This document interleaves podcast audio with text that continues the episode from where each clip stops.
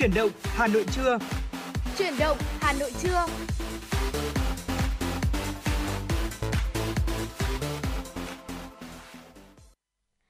Xin kính chào quý vị thính giả. Vậy là sau khung giờ của chuyển động Hà Nội sáng nay, từ 6 giờ 30 tới 7 giờ 30 thì ở thời điểm hiện tại là 10 giờ. Chuyển động Hà Nội trưa đã quay trở lại và tiếp tục đồng hành cùng với quý vị thính giả trong 120 phút trực tiếp từ 10 giờ tới 12 giờ và hai MC sẽ cùng tiếp tục chuyển tới quý vị những thông tin, những phần nội dung uh, hấp dẫn trong ngày hôm nay vẫn sẽ là Thu Thảo và Thu Minh. Thu Minh sẽ được gửi lời chào tới quý vị thính giả. Chúng ta đang đến với chương trình chuyển động Hà Nội trưa nay và 120 phút trực tiếp tới đây thì à, chúng tôi cũng sẽ tiếp tục gửi tới cho quý vị những à, tin tức đáng quan tâm do biên tập viên Thu Vân thực hiện. Bên cạnh đó là những giai điệu âm nhạc và những nội dung hấp dẫn đã được chúng tôi chuẩn bị. Và nếu như quý vị chúng ta có mong muốn được lắng nghe một giai điệu âm nhạc nào, muốn yêu cầu một bài hát gửi tặng tới gia đình, bạn bè hay là người thân của mình thì quý vị cũng đừng quên là mình sẽ có hai kênh tương tác với chương trình. Đầu tiên đó là số hotline 024 3773 6688 và bên cạnh đó thì quý vị có thể nhắn tin cho chúng tôi thông qua trang fanpage chính thức của chương trình FM96 Thời sự Hà Nội quý vị nhé. Chúng tôi đã sẵn sàng đón nhận tất cả những tin nhắn, những phản hồi và cả những yêu cầu âm nhạc đến từ quý vị thính giả. Và ngay bây giờ chúng ta sẽ cùng đến với món quà âm nhạc đầu tiên của chủ động Hà Nội trưa nay trước khi đi vào những thông tin được thực hiện bởi biên tập viên Thu Vân. Xin mời quý vị cùng đến với giọng ca của ca sĩ Vi Vi thông qua ca khúc Phía sau mùa hè. Thank you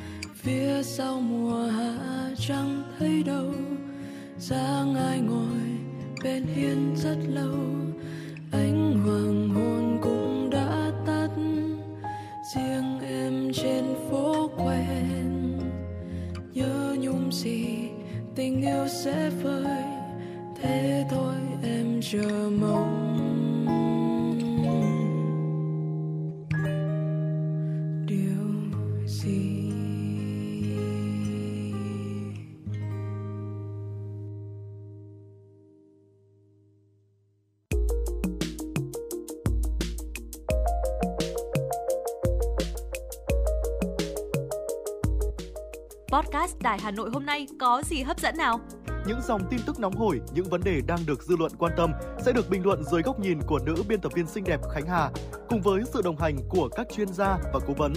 Hà Nội tin mỗi chiều phát hành lúc 18 giờ hàng ngày trên 5 nền tảng app Hà Nội On, web Hà Nội Online.vn, Apple Podcast, Spotify, Google Podcast. Chưa hết, còn có một chương trình khá ấn tượng mang tính chất đời sống giải trí mang tên Lưu Hương Blog Chiều phát hành mỗi ngày lúc 18 giờ 15 phút. Biên tập viên Lưu Hương sẽ chia sẻ cùng quý vị và các bạn những câu chuyện nhỏ nhưng mang đầy ý nghĩa từ đời sống. Và đặc biệt, có cả những ca khúc do chính biên tập viên Lưu Hương thể hiện cùng với guitar.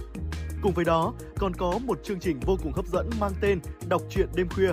Lên sóng lúc 22 giờ hàng ngày, những tác phẩm hay trong chương trình Đọc truyện đêm khuya sẽ là người bạn đồng hành cùng bạn đi qua những đêm dài phát hành trên 5 nền tảng app Hà Nội On, web Hà Nội Online.vn, Apple Podcast, Spotify, Google Podcast. Mời quý vị và các bạn đón nghe.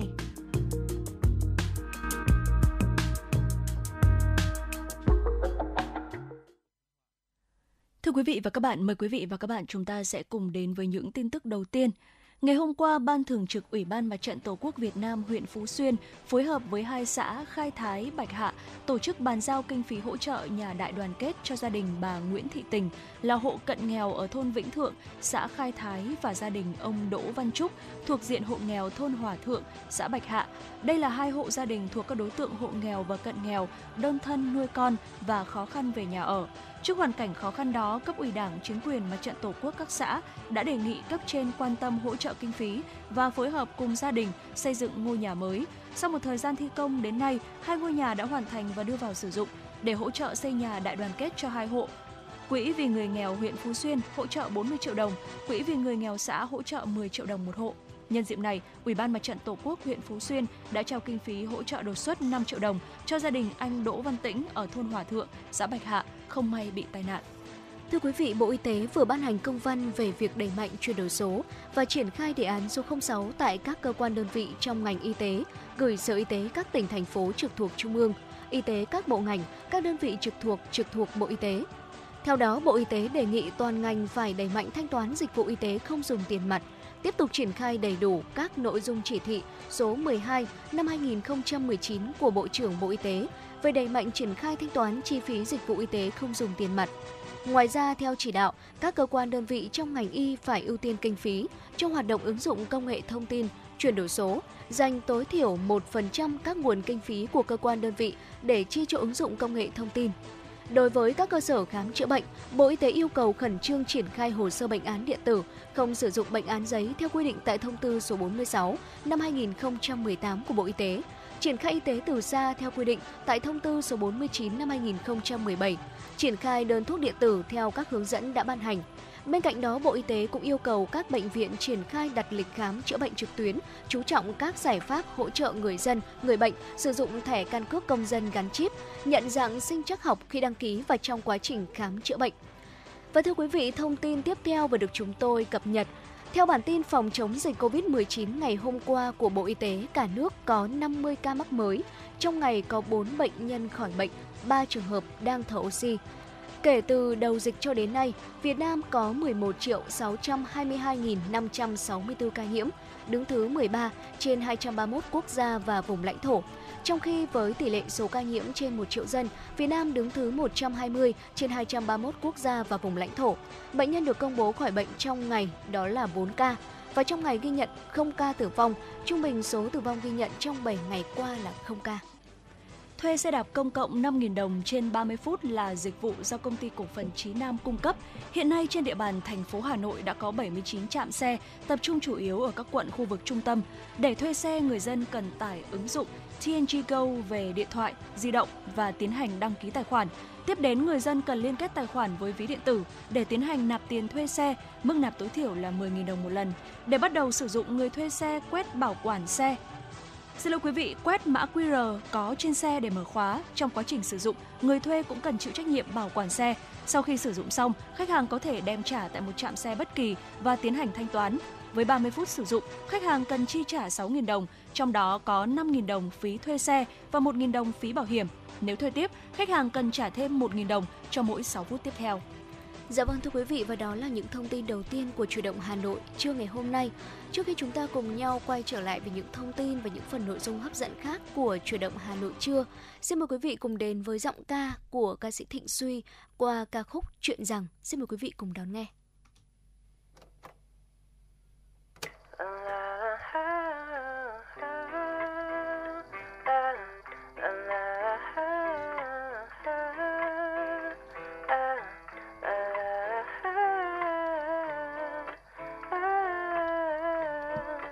Ạ, em nhận được.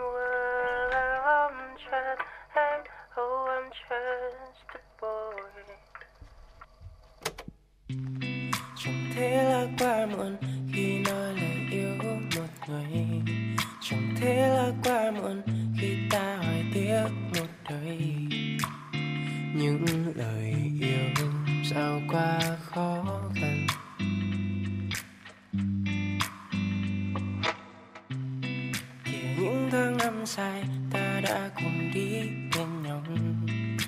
Nhìn đóa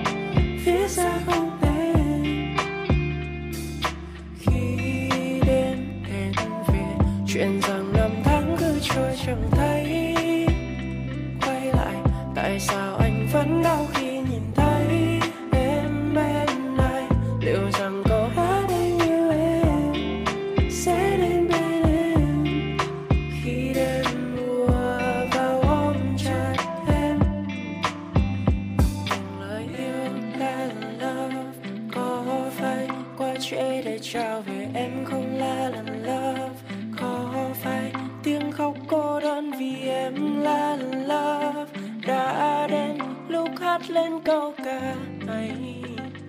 Ừm. ngập ngừng lời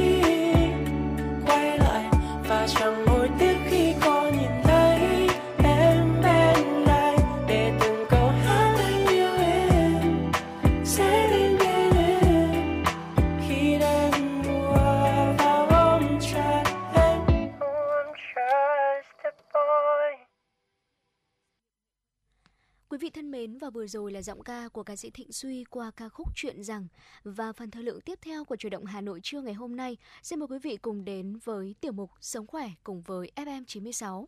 Quý vị thân mến, theo thông tin từ Bệnh viện Nhi Trung ương vào ngày hôm qua có cho biết là chỉ trong vòng một tháng trở lại đây, qua mắt Bệnh viện Nhi Trung ương đã tiếp nhận gần 50 ca viêm kết mạc cấp và trong đó có từ 10 cho tới 20% trẻ gặp biến chứng nặng như là có giả mạc cần bóc hay là bị trột giác mạc hay còn gọi là chảy xước giác mạc. Có thể nói là trong khoảng thời gian thay đổi thời tiết liên tục như thời điểm hiện nay thì vi khuẩn sẽ có điều kiện vô cùng tốt để phát triển và từ đó thì bệnh ờ, đau mắt đỏ cũng như là ờ, viêm kết mạc cũng phát triển lên rất là nhiều và theo thông tin như bệnh viện Nhi chúng tôi vừa cập nhật được thì có rất là nhiều bệnh nhi trong khoảng thời gian gần đây đã đến với bệnh viện để chữa căn bệnh này. Và ngày hôm nay trong tiểu mục Sống khỏe cùng với FM96, Thu Thảo và Thu Minh sẽ chia sẻ tới quý vị một vài những khuyến cáo của chuyên gia về ờ, về những biến chứng nặng do đau mắt đỏ và cách để chúng ta phòng tránh căn bệnh này quý vị nhé. Thưa quý vị, viêm kết mạc là một bệnh viêm nhiễm tại mắt rất là phổ biến, đặc biệt là ở trẻ em dưới 5 tuổi. Và đây là một tình trạng viêm với biểu hiện sưng và đỏ của kết mạc. Ờ, chính vì lớp màng trong suốt bao phủ phần trắng của mắt và lót bên trong mí mắt trở nên đỏ lên, ờ, nên là nhìn thấy mắt của trẻ bị đỏ nên bệnh còn được gọi dưới cái tên dân gian quen thuộc là đau mắt đỏ và cái việc điều trị viêm kết mạc phụ thuộc vào tác nhân gây bệnh, có thể là do nhiễm trùng hay là dị ứng. Nếu là viêm kết mạc do siêu vi hay dị ứng thì trẻ có thể tự phục hồi mà không cần điều trị. Tuy nhiên, một tình trạng nhiễm trùng tại kết mạc rất dễ lây lan nếu như không có biện pháp phòng ngừa nghiêm túc. Một vài những dấu hiệu và triệu chứng của viêm kết mạc mà quý vị có thể theo dõi ở khi mà con em cháu mình có những biểu hiện ngay sau đây: mắt đỏ hoặc hồng một bên hoặc cả hai mắt, đỏ sau hai mí mắt trên và dưới, sưng mí mắt, chảy nước mắt liên tục, chảy từ mắt đục đặc và có màu vàng hoặc là xanh. Ghen đóng dày đặc quanh mắt khi con ngủ dậy tạo ra lớp vỏ cứng quanh mí mắt. Bên cạnh đó thì có cảm giác chói mắt cũng chính là một dấu hiệu mà quý vị cần phải lưu ý. Cảm giác sốn mắt như là có cát ở trong mắt hay là ngứa mắt và liên tục dụi mắt. Các triệu chứng trên sẽ, sự, sẽ thường xuất hiện trong vòng từ 24 cho đến 72 giờ ngay sau khi mà nhiễm bệnh và có thể kéo dài từ 2 ngày cho đến 3 tuần. Dạ vâng ạ, vậy thì à, những nguyên nhân gây viêm kết mạc là gì? Đầu tiên đó là do tác nhân truyền nhiễm. Đây là các trường hợp viêm kết mạc do tác nhân vi trùng, có thể là virus hoặc là vi khuẩn. Và cái tình trạng này thì rất dễ lây lan cho các đối tượng tiếp xúc gần với trẻ như là các trẻ khác ở trong lớp học, cha mẹ, người chăm sóc và các thành viên khác trong gia đình. À, con của chúng ta có thể bị viêm kết mạc do truyền nhiễm nếu chúng ta tiếp xúc với dịch tiết từ mắt uh, mũi hoặc là cổ họng của người bị nhiễm bệnh khi mà sờ chạm ho hoặc là hắt hơi uh, mút ngón tay hoặc là đồ vật bị ô nhiễm dùng nước hay là bơi lội trong một cái nguồn nước mà không đảm bảo sạch khuẩn nếu như mà con của chúng ta bị viêm kết mạc do truyền nhiễm thì tuyệt đối là không cho dùng chung lọ thuốc nhỏ mắt, khăn cá nhân hoặc là vỏ gối với những người khác. Bên cạnh đó thì trẻ em bị viêm kết mạc nhiễm trùng cũng nên được cách ly ở nhà cho đến khi mắt không còn bài tiết dịch để tránh nhiễm trùng lây sang cho trẻ khác. Dạ vâng thưa quý vị, ngoài ra thì viêm kết mạc cũng có thể được xem như một biểu hiện của phản ứng dị ứng. Chính vì không phải là bệnh truyền nhiễm cho nên là viêm kết mạc dị ứng không có khả năng lây lan cho người khác. À, tuy nhiên tần suất bệnh sẽ rất thường xuyên nếu như trẻ có tiền sử dị ứng. Ngoài các dấu hiệu tại mắt thì trẻ còn có thể ngứa da, phát ban toàn thân, chảy nước mũi và hắt hơi. Trẻ bị viêm kết mạc dị ứng hầu như luôn luôn Ờ, sẽ phải dụi mắt rất nhiều. Vậy thì chúng ta sẽ cần chăm sóc cho trẻ bị đau mắt đỏ tại nhà như thế nào đây thưa quý vị? Đau mắt đỏ do virus có thể kéo dài từ 1 cho đến 2 tuần mà chúng ta không cần điều trị y tế, bệnh sẽ tự thuyên giảm. Tuy nhiên thì khả năng tái nhiễm rất cao nếu như chúng ta không tích cực phòng tránh cho trẻ. Đối với đau mắt đỏ do vi khuẩn, trẻ sẽ cần phải dùng kháng sinh đường uống hay tại chỗ với thuốc nhỏ mắt và nếu như đáp ứng tốt thì các triệu chứng sẽ thường cải thiện trong vòng từ 24 cho đến 48 giờ tiếp theo à, ngay sau khi mà bắt đầu điều trị. Tuy nhiên, viêm kết mạc do vi khuẩn sẽ cần được tuân thủ điều trị trong 5 đến 7 ngày để tránh tái phát do đề kháng phát sinh.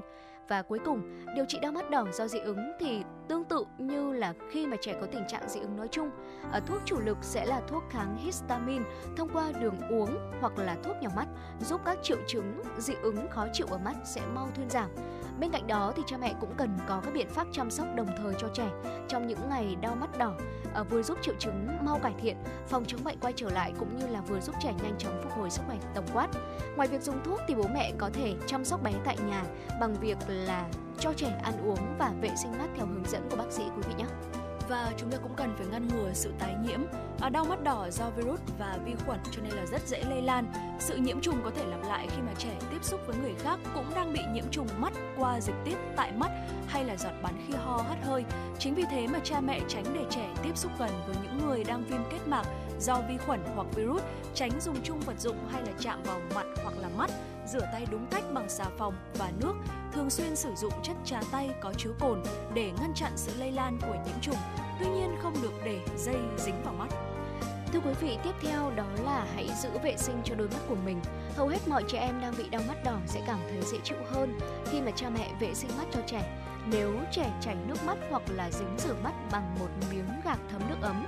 Và để làm được điều này thì cha mẹ hãy dùng một miếng gạc hay là một chiếc khăn sạch thấm ướt với nước ờ, lau sạch một bên mắt không bệnh trước, lấy hết rửa kèn và sau đó chuyển sang mắt bị bệnh, không làm chiều ngược lại để tránh lây lan cho mắt không bệnh quý vị nhé. Và nhất là vứt bỏ khăn hay là gạc mà chúng ta đã dùng rồi, rửa sạch thau, chậu và rửa tay sạch sau khi vệ sinh mắt cho trẻ để tránh tái nhiễm. Và giữa các lần lau mắt bằng khăn thì quý vị lưu ý là mình có thể làm sạch mắt cho trẻ bằng cách là nhỏ nước muối sinh lý tương tự như việc lau mắt thì nên có hai lọ nước muối riêng biệt cho một mắt ờ, bệnh và một mắt không bệnh để tránh lây nhiễm chéo. Và trẻ em mà bị đau mắt đau mắt đỏ thì do virus thì có thể lây nhiễm cho người khác, giống như trẻ em bị nhiễm virus cảm lạnh. Virus có thể lây lan qua người khác khi mà trẻ ho hoặc hắt hơi. Chính vì thế mà trong thời gian này trẻ nên được cách ly ở nhà. Hơn nữa, cha mẹ cần chuẩn bị các cái vật dụng cá nhân riêng biệt cho trẻ để vừa tránh lây lan bệnh tật từ trẻ cho người khác, cũng như là đề phòng tái nhiễm cho trẻ từ người đang mắc bệnh ngược lại, với cái viêm kết mạc do tác nhân truyền nhiễm thì trẻ bị viêm kết mạc dị ứng, hoàn toàn không lây nhiễm, cho nên là không cần nghỉ học. Ừ. Và gần đây thì có một số phương tiện thông tin không chính thống có lan truyền câu chuyện đó là việc nhỏ sữa mẹ vào mắt trẻ sẽ giúp chữa trị bệnh đau mắt đỏ bởi vì cho rằng là sữa mẹ có khả năng kháng khuẩn. Tuy nhiên thì đây là một điều vô lý quý vị nhé, hoàn toàn là không có cơ sở khoa học. Sữa mẹ chỉ có lợi ích được dùng để cho trẻ bú mà không nên dùng dưới bất kỳ những hình thức nào khác. Thậm chí là sữa mẹ còn là một nguồn nhiễm trùng, khiến cho tình trạng viêm nhiễm mắt ở trẻ nhỏ có thể trở nên nghiêm trọng hơn. Bên cạnh đó thì các loại thuốc nhỏ mắt dùng cho trẻ và đặc biệt là nhóm trẻ sơ sinh thì sẽ cần có ý kiến của các bác sĩ nhi khoa. Vậy à, khi nào chúng ta cần đưa con đi khám ạ? Hầu hết các trường hợp trẻ bị viêm kết mạc, bệnh sẽ khỏi hoàn toàn trong vài ngày sau đó. Mắt bớt đỏ, bớt chảy nước mắt, trẻ không còn bị ngứa mắt, sốn mắt, và có thể trở lại học tập vui chơi như bình thường. Tuy nhiên trong những ngày chăm sóc con tại nhà nếu như mà chúng ta thấy các triệu chứng uh, sau đây thì chúng ta cần đưa trẻ đi khám sớm tại phòng khám chuyên khoa mắt. Uh, các triệu chứng không thuyên giảm trên 10 ngày, thay đổi trong tầm nhìn, đau mắt dữ dội, nhạy cảm quá mức với ánh sáng hay là sưng húp mí mắt các cái dấu hiệu này thì có thể khiến nghi ngờ đến cái khả năng là viêm kết mạc biến chứng. Ừ. Lúc này thì việc can thiệp y tế chuyên biệt là vô cùng cần thiết để giúp bảo vệ đôi mắt cho con của chúng ta. Tóm lại thì cái việc viêm kết mạc là một cái bệnh lý đơn giản mà cha mẹ hoàn toàn có khả năng chăm sóc trẻ tại nhà nếu như mà chúng ta nắm vững những cái kiến thức mà chúng tôi vừa chia sẻ.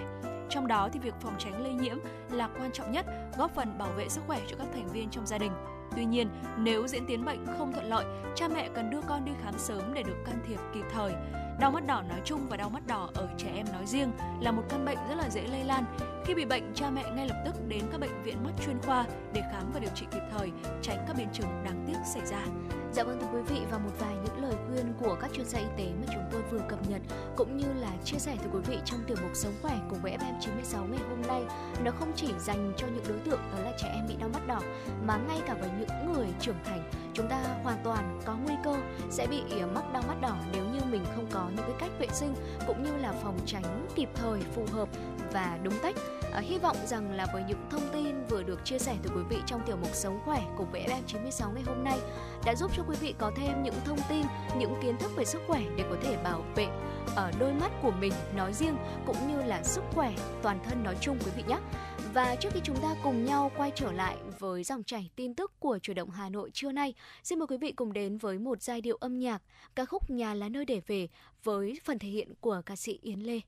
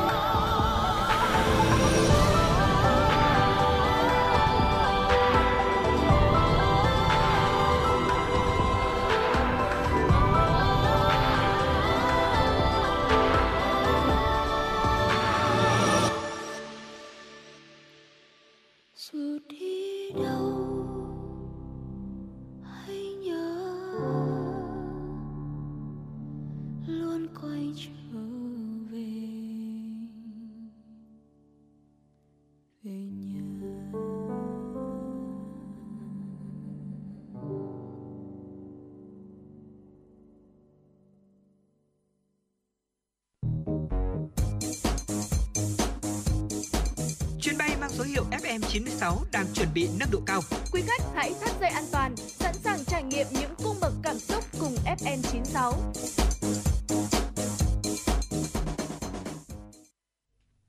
Mời quý vị và các bạn chúng ta sẽ cùng đến với những tin tức tiếp theo. Ngày hôm qua, bốn đơn vị là Ngân hàng Nông nghiệp và Phát triển Nông thôn Agribank, Ngân hàng Thương mại Cổ phần Đầu tư và Phát triển Việt Nam BIDV, Ngân hàng Thương mại Cổ phần Công thương Việt Nam Vietinbank và Ngân hàng Thương mại Cổ phần Ngoại thương Việt Nam Vietcombank tiếp tục mạnh tay hạ lãi suất từ 0,3 đến 0,5 điểm phần trăm ở nhiều kỳ hạn, đưa mức lãi suất huy động tối đa xuống 6% một năm. Cụ thể, tất cả các ngân hàng Agribank, Vietinbank, Vietcombank và BIDV đều hạ lãi suất kỳ hạn dưới 12 tháng thêm 0,3 điểm phần trăm. Do vậy, suất tiền gửi kỳ hạn 1 tháng giảm từ 3,3% một năm xuống còn 3% một năm, lãi suất kỳ hạn 3 tháng giảm từ 4,1% một năm xuống 3,8% một năm, trong khi lãi suất kỳ hạn 6 và 9 tháng tụt từ 5% một năm xuống mức 4,7% một năm. Ngân hàng Nhà nước cũng yêu cầu các tổ chức tín dụng báo cáo cam kết giảm lãi suất cho vay trong năm 2023 đối với các khoản cho vay đang còn dư nợ hiện hữu và các khoản vay mới trước ngày 25 tháng 8. Với việc giảm mạnh lãi suất huy động của các ngân hàng lần này sẽ là điều kiện để các tổ chức tín dụng giảm tiếp lãi suất cho vay nhằm hỗ trợ doanh nghiệp và người dân khôi phục sản xuất kinh doanh. Thưa quý vị, cũng trong ngày hôm qua, Sở Du lịch Hà Nội tổ chức đoàn khảo sát tham quan các mô hình du lịch nông nghiệp nông thôn trên địa bàn tỉnh Thừa Thiên Huế. Tại buổi làm việc với tỉnh Thừa Thiên Huế, Phó Giám đốc Sở Du lịch Hà Nội Trần Trung Hiếu cho biết, Hà Nội đặc biệt quan tâm đến việc phát triển nông nghiệp nông thôn gắn với xây dựng nông thôn mới. Ủy ban nhân dân thành phố đã ban hành kế hoạch về phát triển kinh tế nông nghiệp du lịch nông thôn gắn với xây dựng nông thôn mới trên địa bàn thành phố Hà Nội giai đoạn năm 2022-2025. Để phát triển lĩnh vực này hiệu quả hơn, thành phố đã tổ chức đoàn khảo sát tham quan, trao đổi kinh nghiệm xây dựng mô hình du lịch nông nghiệp, nông thôn trên địa bàn các tỉnh, thành phố Thừa Thiên Huế, Quảng Nam, Đà Nẵng năm 2023. Trong ngày 23 và 24 tháng 8, đoàn khảo sát đã tham quan nhiều mô hình du lịch nông nghiệp nông thôn, du lịch cộng đồng, du lịch di sản tại tỉnh Thừa Thiên Huế. Như điểm du lịch nhà vườn Lương Biểu, điểm du lịch cấp quốc gia Cầu Ngói, phá Tam Giang, làng cổ Phước Tích. Tại buổi làm việc, Phó Giám đốc Sở Du lịch tỉnh Thừa Thiên Huế Hoàng Phước Nhật thông tin, tỉnh Thừa Thiên Huế kỳ vọng năm 2023 đón khoảng 3,5 triệu du khách, trong đó khách quốc tế chiếm 60%. Và để thực hiện mục tiêu này, tỉnh đang nỗ lực xây dựng nhiều sản phẩm mới, trong đó có du lịch nông nghiệp nông thôn. Hoạt động liên kết giữa thành phố Hà Nội và tỉnh Thừa Thiên Huế sẽ góp phần giúp hai địa phương có thêm kinh nghiệm xây dựng sản phẩm hấp dẫn và hình thành các tour du lịch nông nghiệp nông thôn đạt hiệu quả. Vừa qua tại Hà Nội, Trung tâm Sản xuất phim truyền hình Việt Nam VFC đã giới thiệu về bộ phim sắp ra mắt khán giả cả nước mang tên Biệt Dược Đen. Bộ phim đánh dấu sự trở lại sau gần 4 năm vắng bóng. Series cảnh sát hình sự trên màn ảnh nhỏ, phim có sự tham gia của hai đạo diễn là Phạm Gia Phương và Trần Trọng Khôi, những người có nhiều kinh nghiệm ở thể loại phim điều tra phá án như Mê Cung, Mặt nạ gương, cùng đạo diễn hình ảnh Trần Kim Vũ, người từng đoạt hai giải cánh diều vàng ở hạng mục quay phim xuất sắc. Đạo diễn Nguyễn Khải Anh, Phó Giám đốc VFC cho biết, sau 4 năm, Trung tâm Sản xuất phim truyền hình Việt Nam mới trình làng một bộ phim về cảnh sát hình sự. Đây là quãng thời gian để chúng tôi nhìn lại bản thân, đầu tư từ nội dung đến kịch bản phim để hướng tới chất lượng tốt nhất. Bởi vậy, từ trang phục, bối cảnh và nội dung, Biệt Dược Đen đều được đầu tư công phu, hứa hẹn mang đến nhiều bất ngờ cho khán giả. Series phim Biệt Dược Đen sẽ lên sóng vào lúc 21 giờ 40 phút các ngày thứ hai, thứ ba và thứ tư hàng tuần trên VTV3 bắt đầu từ ngày 4 tháng 9 tới. Thưa quý vị, nhằm phục vụ kiểm định thử tải cầu Thăng Long, vào ngày hôm qua, Sở Giao thông Vận tải Hà Nội đã ban hành thông báo chấp thuận phương án phân luồng tổ chức giao thông. Cụ thể cấm toàn bộ các phương tiện giao thông lưu thông trên tầng 2 cầu Thăng Long để phục vụ kiểm định cầu. Thời gian cấm trong 3 đêm ngày 26, 27 và 28 tháng 8 năm nay, khung giờ từ 0 giờ đến 4 giờ đồng thời phân luồng cho các phương tiện hướng từ quận Bắc Từ Liêm sang huyện Đông Anh trên đường vành đai 3 trên cao theo hướng vành đai 3 trên cao giam xuống đường Phạm Văn Đồng, Tân Xuân, An Dương Vương, cầu Nhật Tân. Vành đai ba trên cao giam xuống đường Phạm Văn Đồng, Tân Xuân, quay lại Phạm Văn Đồng, Đỗ Nhuận hoặc Hoàng Minh Thảo, Võ Trí Công, cầu Nhật Tân. Bên cạnh đó, phân luồng tại chỗ trên đường vành đai ba trên cao theo các hướng vành đai ba trên cao, giam xuống đường Phạm Văn Đồng, Tân Xuân, An Dương Vương, cầu Nhật Tân. Vành đai ba trên cao giam xuống đường Phạm Văn Đồng, Tân Xuân, quay lại đường Phạm Văn Đồng, Đỗ Nhuận hoặc Hoàng Minh Thảo, Võ Trí Công, cầu Nhật Tân. Còn trên đường Phạm Văn Đồng theo các hướng Phạm Văn Đồng Hoàng Quốc Việt, nút giao Bưởi Võ Trí Công cầu Nhật Tân, Phạm Văn Đồng Hoàng Minh Thảo Võ Trí Công cầu Nhật Tân, Phạm Văn Đồng Đỗ Nhuận Xuân La Võ Trí Công cầu Nhật Tân. Và thưa quý vị, đó là những thông tin tiếp theo được cập nhật trong thời lượng của chuyển động Hà Nội trưa ngày hôm nay. Và trước khi chúng ta cùng nhau quay trở lại với những nội dung hấp dẫn khác, xin mời quý vị cùng thư giãn với một giai điệu âm nhạc.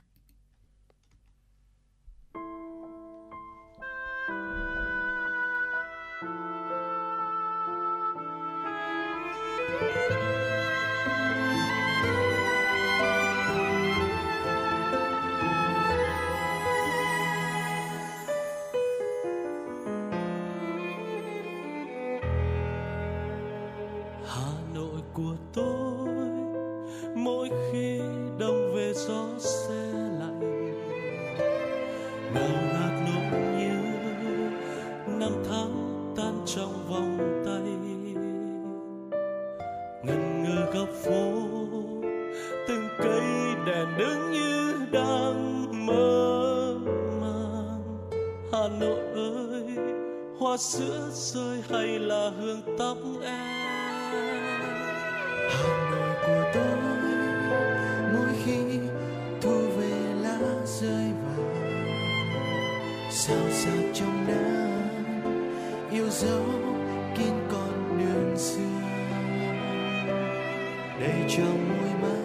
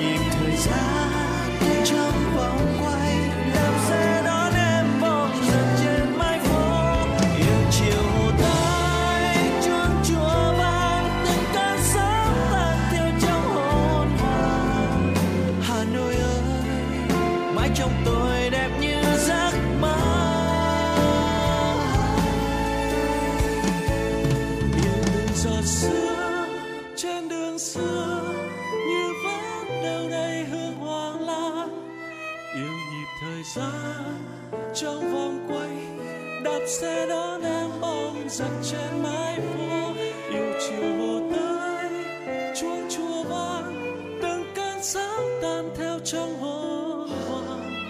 ，hà nội ơi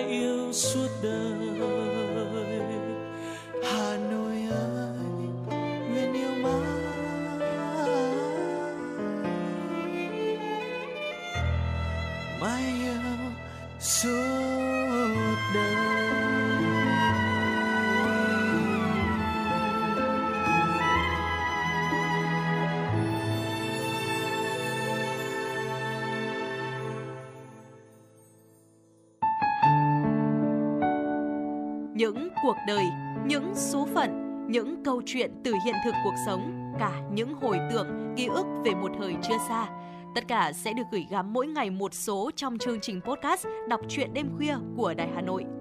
Ở đó, mỗi câu chuyện của các nhà văn nổi tiếng Việt Nam và cả những cây bút trẻ sông sáo sẽ đưa quý thính giả xa gần đắm chìm trong những không gian và thời gian khi thì hư ảo, huyền hoặc, lúc lại chân thực đến bất ngờ, để rồi khép lại mỗi tác phẩm luôn là tình người, là sự tử tế, là tính nhân văn lan tỏa trong đời thường và thậm chí đôi khi còn là hồi chuông cảnh tỉnh những phận người lầm lỡ để định hướng con người đến một cuộc sống tốt đẹp hơn. 30 phút mỗi số trên sóng của Đài Hà Nội. Đó cũng là lúc bạn có thể thảnh thơi, lắng lại, hoa dòng cảm xúc bên chiếc radio quen thuộc hay chiếc điện thoại thông minh nhỏ xinh để ngẫm ngợi về những điều đã qua, để cảm nhận ngòi bút sắc sảo và tài năng văn chương của mỗi tác giả. Bởi dù ở thế hệ nào, giai đoạn nào, họ cũng luôn mong muốn có thể khai thác tận cùng mọi câu chuyện của cuộc sống. Đừng quên lắng nghe chương trình podcast đọc truyện đêm khuya trên sóng của Đài Hà Nội lúc 22 giờ tất cả các ngày trong tuần các bạn nhé. Phát hành mỗi ngày lúc 22 giờ trên 5 nền tảng app Hà Nội On, website hanoionline.vn, Apple Podcast, Spotify, Google Podcast. Mời quý vị và các bạn đón nghe.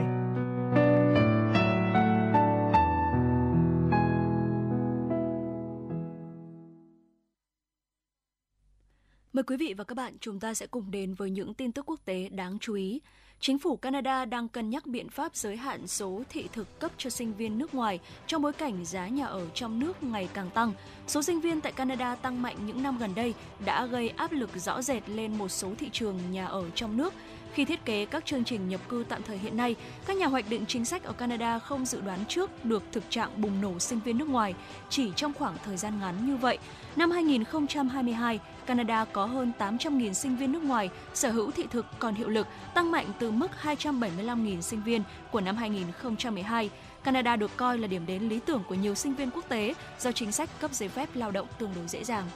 Thưa quý vị, Ấn Độ là quốc gia xuất khẩu hành củ lớn nhất trên thế giới, chiếm 12% tổng giá trị thương mại hành toàn cầu. New Delhi áp thuế 40% đối với hành xuất khẩu. Đến đúng vào thời điểm nhu cầu của thế giới đối với hành Ấn Độ đạt mức cao sẽ gây thiệt hại không nhỏ tới các doanh nghiệp xuất khẩu hành của nước này.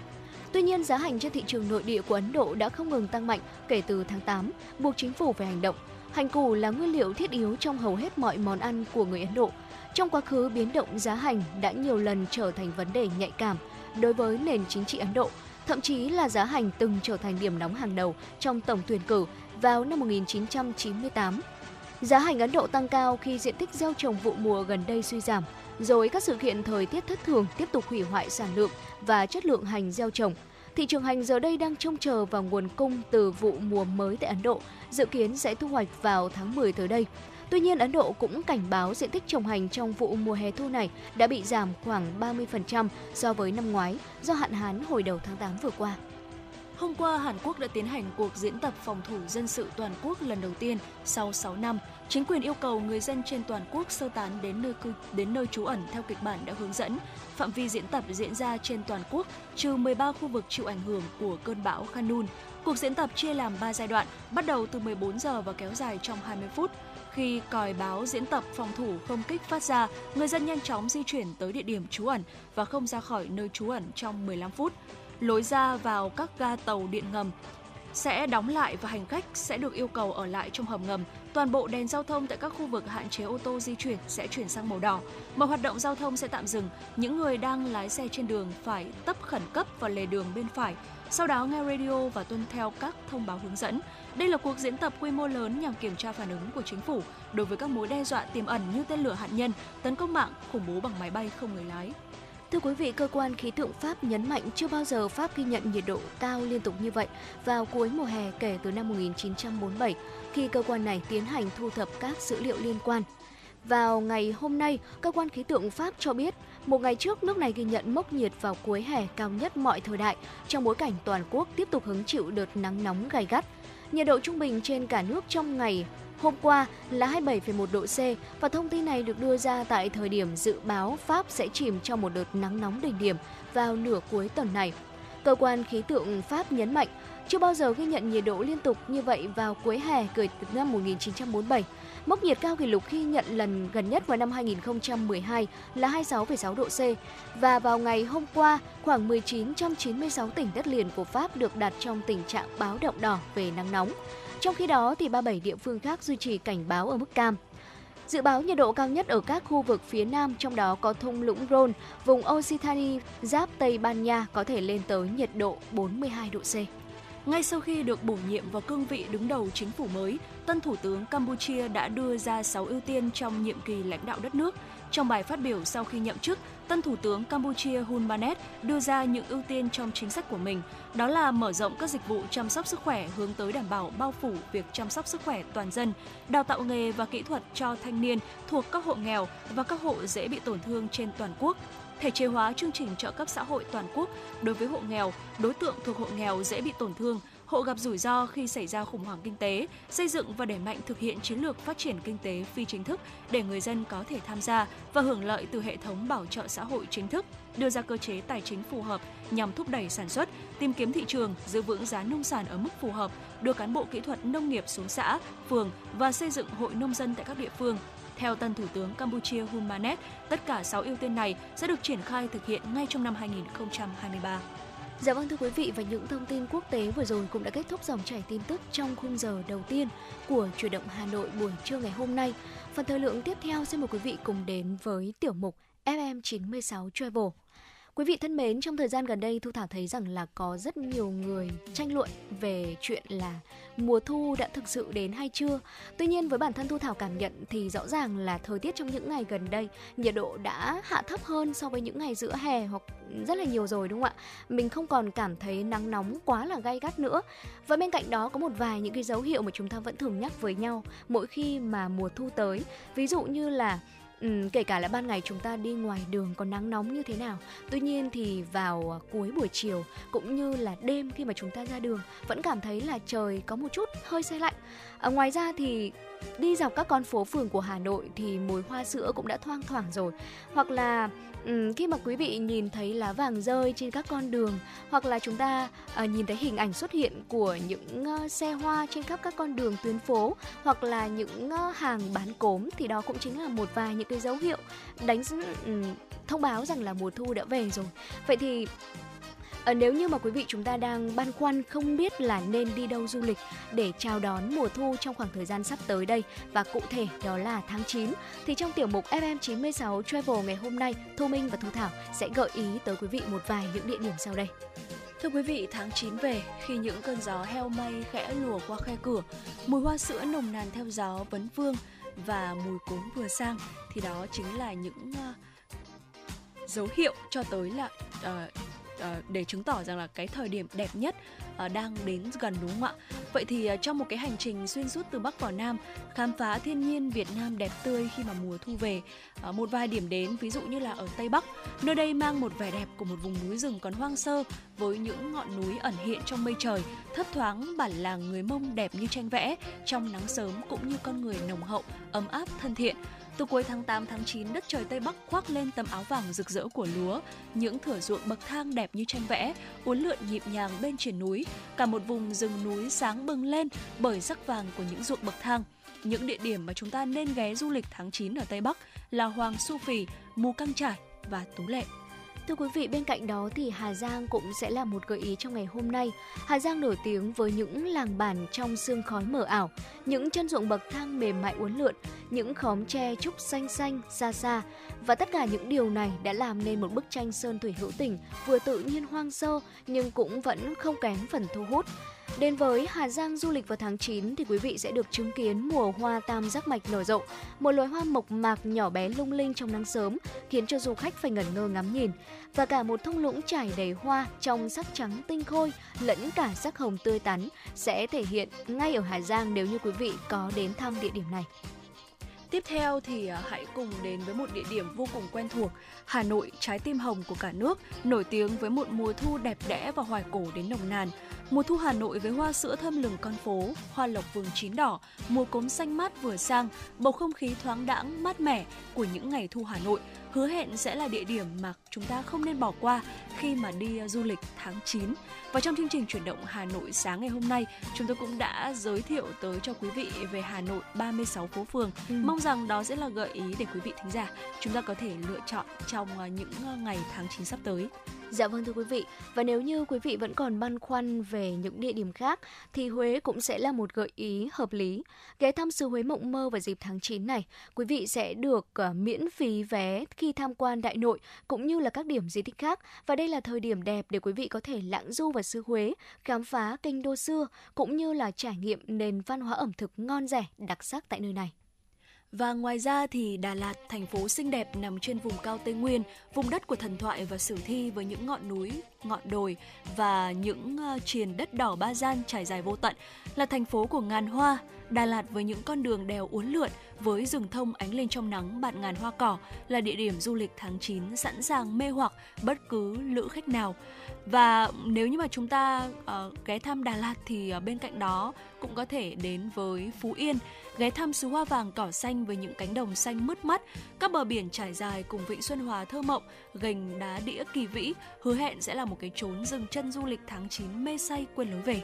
Dạ vâng thưa quý vị và một gợi ý cuối cùng của tiểu mục FM96 Travel ngày hôm nay, miền Tây sông nước. Thưa quý vị, những cánh đồng đầy nước hay là hoa điên điển vàng rực, rừng tràm bạt ngàn của miền Tây mùa nước nổi rất thu hút du khách đến đây vào tháng 9. Ngoài cảnh đẹp thì quý vị sẽ còn có cơ hội thưởng thức những món ngon được chế biến từ cá linh và bông điên điển như là cá linh kho mía, lẩu cá linh bông điên điển hay là cá linh chiên bột. Và ngoài ra thì đến với miền Tây sông nước quý vị sẽ còn được tham quan trải nghiệm rất là nhiều những hoạt động thú vị khác ở tại khu vực này. Và đó chính là một vài những cái địa điểm mà chủ động Hà Nội gợi ý tới quý vị ờ, để mình có thể lên một cái kế hoạch du lịch trong tháng 9 sắp tới. Ờ, thực ra thì mùa thu đến và đi qua cũng rất là nhanh cho nên là hy vọng rằng quý vị có thể tận hưởng khoảng thời gian này, tranh thủ khoảng thời gian này để có thể tận hưởng cảm giác cũng như là tiết trời của mùa thu sắp tới quý vị nhé. Và hy vọng rằng với những gợi ý vừa rồi quý vị có thể thêm cho mình một cái list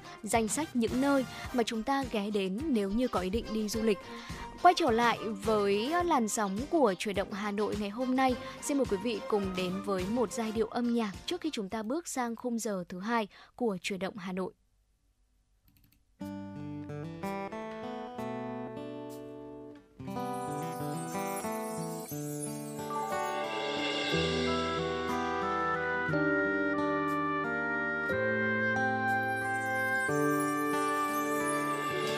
Xanh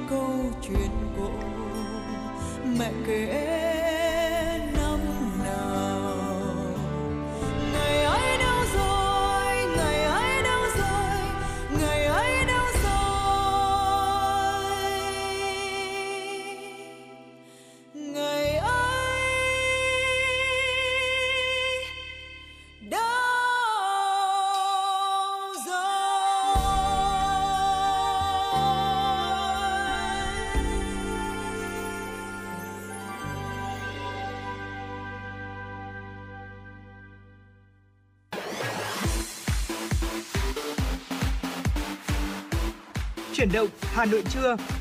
Chuyển động Hà Nội trưa.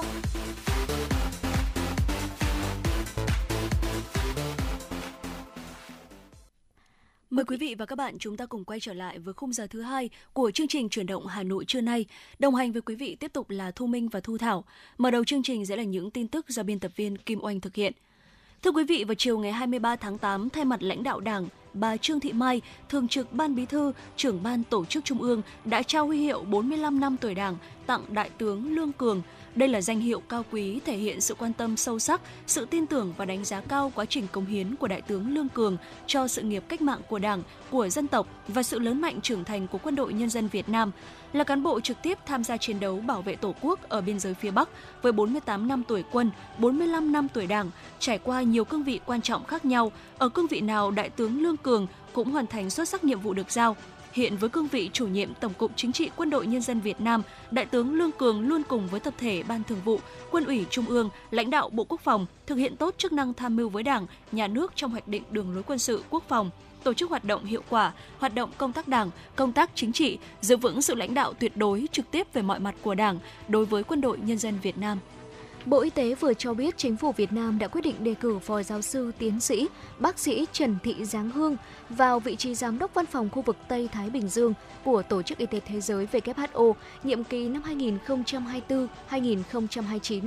Bộ trưởng Bộ Y tế Đào Hồng Lan đã chính thức gửi thư đề cử bà Trần Thị Giáng Hương tới Tổng Giám đốc WHO. Bà Trần Thị Giáng Hương là chuyên gia về y tế công cộng và sức khỏe toàn cầu với bề dày hơn 32 năm công tác. Bà từng là vụ trưởng vụ hợp tác quốc tế Bộ Y tế. Từ tháng 7 năm 2019 đến nay, bà là giám đốc các chương trình kiểm soát bệnh tật của Văn phòng khu vực Tây Thái Bình Dương của WHO. Và mới đây, Tổng Giám đốc WHO Tedros Adhanom có thông báo danh sách 5 ứng cử viên cho vị trí Giám đốc Văn phòng khu vực Tây Thái Bình Dương của WHO, nhiệm kỳ năm 2024-2029. Trong đó có bà Trần Thị Giáng Hương, theo quy định của WHO. Các ứng cử viên sẽ trải qua cuộc tham vấn với các quốc gia thành viên và sau đó là cuộc bỏ phiếu kín trong khuôn khổ kỳ họp thứ 74 của Ủy ban khu vực Tây Thái Bình Dương của WHO diễn ra từ ngày 16 cho đến 20 tháng 10 tại Manila, Philippines. Diễn đàn Doanh nghiệp Phát triển Bền vững Việt Nam thường niên lần thứ 10 với chủ đề Cuộc đua xanh toàn cầu, từ chiến lược đến thực hành kinh doanh bền vững do Liên đoàn Thương mại và Công nghiệp Việt Nam, Hội đồng Doanh nghiệp vì sự phát triển bền vững Việt Nam tổ chức vào ngày 23 tháng 8. Phát biểu chỉ đạo tại diễn đàn,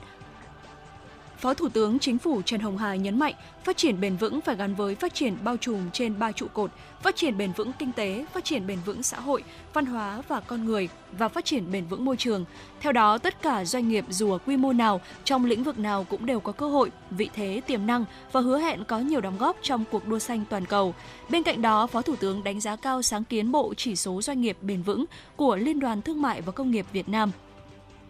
Hội đồng Doanh nghiệp vì sự phát triển bền vững Việt Nam đang được áp dụng rộng rãi trong cộng đồng doanh nghiệp. Phó Thủ tướng khẳng định chính phủ sẽ tiếp tục chỉ đạo thực hiện đồng bộ các giải pháp, thúc đẩy thực hiện hiệu quả về mục tiêu phát triển bền vững trên tất cả những lĩnh vực, trong đó tiếp tục hỗ trợ các doanh nghiệp thực hành các giải pháp này.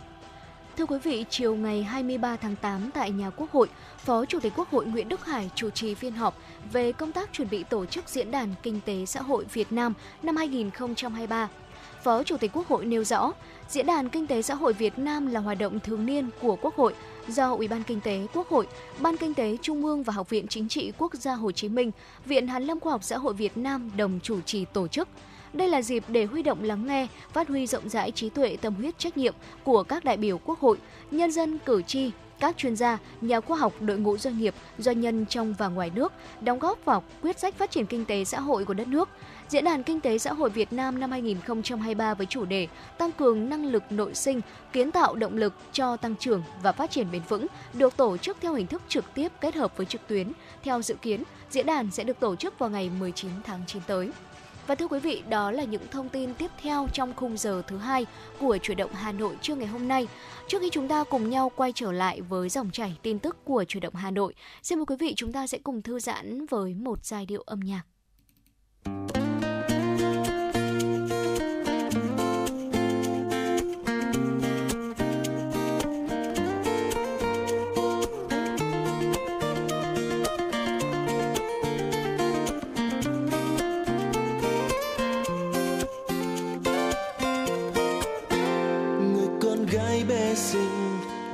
Trên phố đông ta áo trắng bay bay, lòng vui như nở hoa. Em mỉm cười xinh tươi, ôi cùng trời hai mươi, niềm vui tương lai đón chờ em. Lòng tha thiết yêu đời và yêu đất nước thôi nơi trong ánh mắt em là muôn tia khát vọng vậy tay chào thế giới, bước trên miền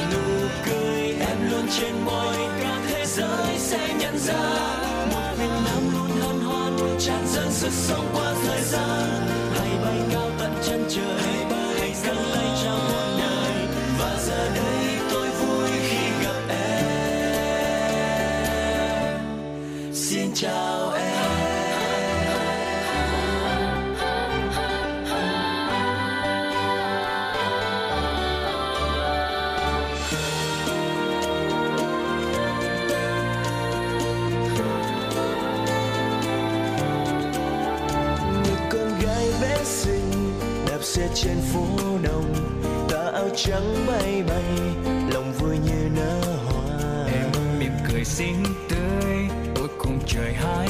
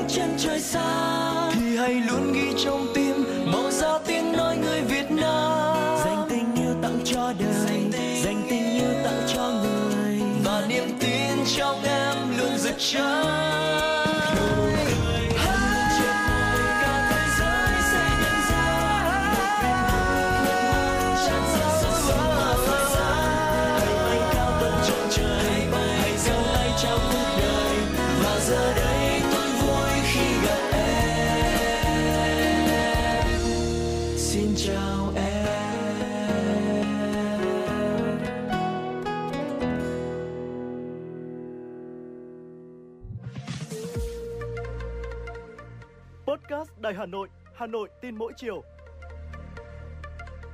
Những dòng tin tức nóng hổi đang được dư luận quan tâm sẽ được bình luận dưới góc nhìn của nữ biên tập viên xinh đẹp Khánh Hà cùng với sự đồng hành cùng các chuyên gia và cố vấn.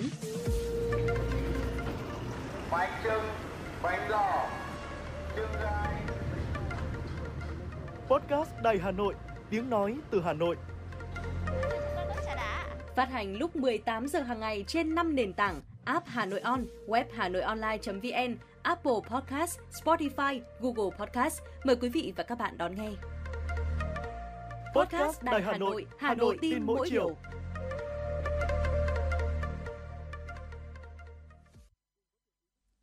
Quý vị thân mến, quý vị vừa được đón nghe giai điệu âm nhạc ca khúc Sinh tươi Việt Nam qua phần thể hiện của nhóm nhạc V-Music và quay trở lại với những thông tin đáng chú ý trong buổi trưa ngày hôm nay được thực hiện bởi biên tập viên Kim Oanh. Xin được chuyển tới quý vị những thông tin tiếp theo. Ngày 23 tháng 8, bốn đơn vị là Ngân hàng Nông nghiệp và Phát triển Nông thôn Agribank, Ngân hàng Thương mại Cổ phần Đầu tư và Phát triển Việt Nam BIDV, Ngân hàng Thương mại Cổ phần Công thương Việt Nam Vietinbank và Ngân hàng Thương mại Cổ phần Ngoại thương Việt Nam Vietcombank tiếp tục hạ mạnh tay lãi suất từ 0,3 đến 0,5 điểm phần trăm ở nhiều kỳ hạn, đưa mức lãi suất huy động tối đa xuống còn 6% một năm. Trước đó, nhóm ngân hàng tư nhân cũng đã có đợt giảm lãi suất huy động mạnh từ 0,3% đến 0,8% ở một số kỳ hạn và hiện dao động trong khoảng từ 6,2% đến 6,9% một năm. Với việc giảm mạnh lãi suất huy động của các ngân hàng lần này sẽ là điều kiện để các tổ chức tín dụng giảm tiếp lãi suất cho vay nhằm hỗ trợ doanh nghiệp và người dân khôi phục sản xuất kinh doanh. Lãnh đạo Ngân hàng Nhà nước cho biết các dự án bất động sản gặp khó khăn về mặt pháp lý nên không đáp ứng được điều kiện tín dụng, dẫn tới khó tiếp cận nguồn vốn. Cụ thể, tín dụng bất động sản chiếm tỷ trọng khoảng 20% so với tín dụng chung nên khi tín dụng bất động sản tăng cao sẽ kéo theo tín dụng toàn hệ thống tăng. Tuy nhiên, hiện tín dụng bất động sản tăng thấp hơn so với tăng trưởng tín dụng chung. Dư nợ kinh doanh bất động sản trong 6 tháng đầu năm 2023 đã tăng trưởng 17,41%, vượt tốc độ tăng trưởng của cả năm 2022 10,73%, nhưng dư nợ tiêu dùng, sử dụng bất động sản chiếm đến 65%, dư nợ tín dụng bất động sản lại giảm 1,12%. Giao dịch xe cũ ế ẩm vắng khách, thậm chí người kinh doanh xe máy cũ cho biết là đang rơi vào cảnh thua lỗ sau khi quy định cấp biển số xe theo mã định danh. Theo phản ánh của phóng viên thời sự, Chợ xe Chùa Hà, quận Cầu Giấy là một trong những địa điểm mua bán xe máy cũ lớn nhất của thành phố Hà Nội. Khác với khoảng thời gian trước, gần đây người đến mua và bán xe gần như vắng bóng. Đặc biệt là với các hộ kinh doanh xe cũ, biển số đẹp thì tình hình giao dịch mua bán gần như đóng băng. Bởi theo quy định tại thông tư số 24, khi mà bán xe, chủ xe phải giữ lại giấy đăng ký và biển số, không được giao cho chủ mới của xe. Vắng khách cũng là tình trạng đang diễn ra tại các cửa hàng xe ô tô cũ trên đường Nguyễn Chánh, quận Cầu Giấy. Nhiều chủ cửa hàng cho biết hơn một tuần nay gần như là không có khách đến xem và mua hàng. Thay vì tất bật đi chợ mua đồ nấu nướng để tiết kiệm thời gian, nhiều gia đình đã chọn dịch vụ nấu cỗ chay lễ cúng Vu Lan nên dịch vụ này khá đắt khách. Giá cả năm nay không có nhiều biến động, trung bình khách hàng cần chi từ 500 đến 800 nghìn đồng là đã có một mâm cỗ chay đầy đủ, từ 5 đến 9 món, thậm chí 13 món thay vì tất bật đi chợ mua đồ nấu nướng. Nhiều nhà hàng chuyên đồ ăn chay cũng đẩy mạnh dịch vụ nấu cỗ chay chọn gói để phục vụ nhu cầu cúng chay trong dịp lễ Vu Lan năm nay. Giá mỗi mâm cỗ chay dao động từ 500.000 đến 2 triệu đồng mỗi mâm, tùy theo số lượng món mà khách lựa chọn. Mâm lễ được sắp đủ các món từ chả, nem, sườn chua ngọt, gỏi nộm, từ các món canh, món chay. Thưa quý vị, hơn một tháng nữa là đến Tết Trung Thu, hàng trăm thương hiệu bánh Trung Thu đổ bộ thị trường với đủ loại, từ bình dân đến hàng cao cấp. Trên thị trường còn xuất hiện dòng sản phẩm bánh Trung Thu hạng sang, phiên bản giới hạn. Nhiều thương hiệu tung ra dòng bánh Trung Thu nhân làm bằng yến xào, vi cá, bào ngư, sò điệp, giá bánh phổ biến từ 1 đến 4 triệu đồng một hộp. Thậm chí có dòng bánh VIP có giá từ 6,8 cho đến 13 triệu đồng một hộp. Chuyên gia kinh tế nhìn nhận, năm nay kinh tế khó khăn, bánh trung thu không phải là mặt hàng thiết yếu, được ưu tiên nên phân khúc phổ thông được dự báo sụt giảm. Song thị trường bánh trung thu cao cấp vẫn rất sôi động bởi phân khúc này nhắm vào túi tiền của nhà giàu để làm quà biếu tặng. Xin được chuyển sang những thông tin khác. Cục Hàng không Việt Nam vừa có chỉ đạo các cảng hàng không sân bay yêu cầu bổ sung nhân viên an ninh hàng không, đẩy nhanh sao chiếu trả hành lý, tăng cường kiểm soát an ninh, hạn chế tối đa chậm hủy chuyến bay dịp lễ Quốc khánh mùng 2 tháng 9. Cụ thể, Cục Hàng không Việt Nam chỉ thị Tổng công ty Cảng hàng không Việt Nam và Cảng hàng không quốc tế Vân Đồn bổ sung nhân viên an ninh hàng không, phương tiện, trang thiết bị, thực hiện nhanh nhất việc sao chiếu an ninh, trả hành lý, tránh ùn tắc và gây bức xúc cho hành khách, đặc biệt tại Cảng hàng không quốc tế Tân Sơn Nhất và Nội Bài. Các cảng hàng không cần tổ chức lực lượng kiểm soát an ninh hàng không, thực hiện chặt chẽ quy định, quy trình, xử lý nghiêm các hành vi vi phạm. Ngoài ra, phải bố trí vị trí đỗ thuận lợi nhất cho các tuyến xe buýt đang hoạt động tại các cảng để hành khách dễ nhận biết và sử dụng dịch vụ xe buýt, đặc biệt tại sân bay Tân Sơn Nhất. Đặc biệt các hãng taxi và các đơn vị cung cấp dịch vụ phi hàng không phải cam kết không tăng giá dịch vụ tại bất kỳ khung giờ nào trong ngày. Thưa quý vị, nhằm phục vụ tốt nhất nhu cầu đi lại của người dân trong dịp lễ Quốc khánh ngày mùng 2 tháng 9, Sở Giao thông Vận tải Hà Nội vừa yêu cầu các cơ quan đơn vị liên quan tăng cường phương tiện và các biện pháp giữ gìn trật tự an ninh, đảm bảo an toàn giao thông trong và ngoài khu vực các bến xe, đặc biệt nghiêm cấm các doanh nghiệp bỏ chuyến để đưa phương tiện vận chuyển khách hợp đồng. Các đơn vị kinh doanh vận tải không được tùy tiện tăng giá cước, thu phụ thu giá cước khi chưa được cơ quan thẩm quyền phê duyệt, thực hiện kê khai giá, niêm yết giá theo quy định. Sở Giao thông Vận tải nghiêm cấm các doanh nghiệp vận tải chủ động phối hợp với bến xe tổ chức bán vé trực tuyến cho hành khách, hạn chế tối đa để hành khách phải chen lấn xô đẩy, tranh giành chỗ để lên xe. Để đảm bảo người dân đi lại thuận lợi an toàn, Sở Giao thông Vận tải Hà Nội đã công bố danh sách các số điện thoại đường dây nóng, sẵn sàng tiếp nhận thông tin phản ánh từ người dân để kịp thời chỉ đạo kiểm tra xử lý. Sở Giao thông Vận tải Hà Nội thông báo cấm toàn bộ các phương tiện giao thông lưu thông trên tầng 2 cầu Thăng Long để phục vụ công tác kiểm định cầu trong 3 đêm 26, 27 và 28 tháng 8 từ 0 giờ đến 4 giờ. Sở Giao thông Vận tải yêu cầu bố trí các chốt cấm cứng tại đường vành đai 3 trên cao trước lối xuống đường Phạm Văn Đồng, trên đường Phạm Văn Đồng trước lối lên cầu Thăng Long, đồng thời yêu cầu lắp đặt đầy đủ biển báo, rào chắn, đèn báo hiệu, đèn chiếu sáng ban đêm cách vị trí chốt 200m, nhắc lại tại 150m, 50m và tại vị trí chốt. Đối với đường vành đai 3 trên cao, bố trí biển báo tốc độ giảm dần cách vị trí chốt 500m, nhắc lại 300m, 200m, 100m để đảm bảo an toàn giao thông, bố trí lực lượng phân luồng phối hợp với cảnh sát giao thông, thanh tra giao thông vận tải công an quận Bắc Từ Liêm để hướng dẫn phân luồng giao thông cho các phương tiện rẽ theo các hướng để đi sang cầu Nhật Tân. Tổng hợp số liệu của kỳ báo cáo tháng 8 từ ngày 16 tháng 7 đến ngày 15 tháng 8, Quỹ Bảo trợ Trẻ Em Hà Nội đã vận động 46 đơn vị tài trợ nguồn lực với số tiền hơn 1,5 tỷ đồng. Sở Lao động Thương binh và Xã hội Hà Nội đã chỉ đạo Trung tâm Công tác Xã hội và Quỹ Bảo trợ Trẻ Em Hà Nội tiếp tục đẩy mạnh công tác huy động nguồn lực cho trẻ em có hoàn cảnh đặc biệt, tổ chức thăm hỏi, tặng quà, trao học bổng cho trẻ em có hoàn cảnh đặc biệt, trẻ em có nguy cơ rơi vào hoàn cảnh đặc biệt, vươn lên trong cuộc sống và học tập, vận động nguồn lực để hỗ trợ các trang thiết bị vui chơi cho trẻ em tại một số xã khó khăn, vùng dân tộc thiểu số, vùng sâu, vùng xa. Trong tháng, thông qua nhiều kênh khác nhau, Sở Lao động Thương binh và Xã hội Hà Nội đã tiếp nhận 4 thông tin liên quan 3 vụ trẻ em bị bạo lực, một vụ trẻ em bị bỏ rơi. 100% trẻ em trong các vụ việc nêu trên đều được cơ sở can thiệp, trợ giúp theo quy định. Bảo hiểm xã hội thành phố Hà Nội vừa có văn bản công bố danh sách 150 đơn vị sử dụng lao động chậm đóng bảo hiểm xã hội, bảo hiểm y tế, bảo hiểm thất nghiệp từ 6 đến 24 tháng. Thời gian chậm đóng tính đến hết tháng 7 năm 2023. Tổng số chậm đóng của các đơn vị là gần 11 tỷ đồng. Theo Bảo hiểm xã hội thành phố Hà Nội, những đơn vị có tên trong danh sách chậm đóng có hành vi vi phạm pháp luật về bảo hiểm xã hội, bảo hiểm y tế, bảo hiểm thất nghiệp, ảnh hưởng trực tiếp đến quyền lợi hợp pháp, chính đáng của người lao động. Điều này gây ảnh hưởng xấu đến an sinh xã hội trên địa bàn thủ đô.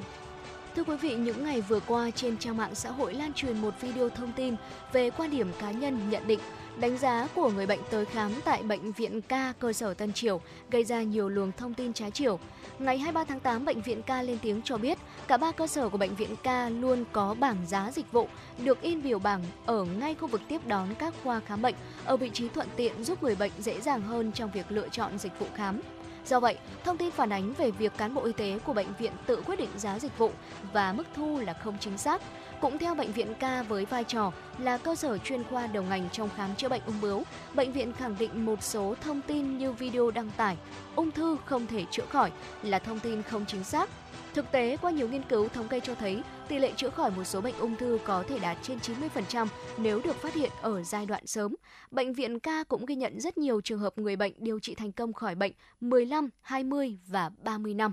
Và thưa quý vị, dòng chảy tin tức của Chuyển động Hà Nội trong khung giờ thứ hai xin được khép lại tại đây. Và trước khi chúng ta cùng nhau đến với tọa đàm được thực hiện bởi phóng viên Ngọc Ánh vì một cộng đồng sạch ma túy, xin mời quý vị cùng quay trở lại với không gian âm nhạc của Chuyển động Hà Nội.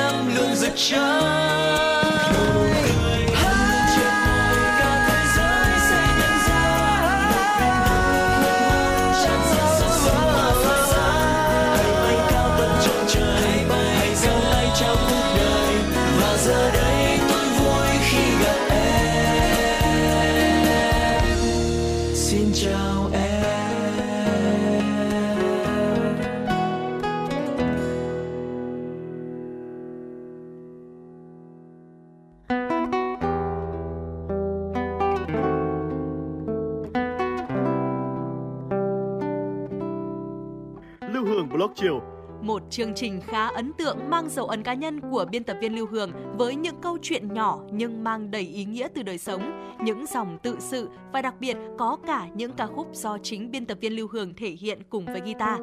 phát hành mỗi ngày lúc 18 giờ 15 phút trên 5 nền tảng app Hà Nội On, web Hà Nội Online.vn, Apple Podcast, Spotify, Google Podcast. Mời quý vị và các bạn đón nghe. Podcast Đài Hà Nội, nghe mọi nơi, khơi nguồn cảm xúc.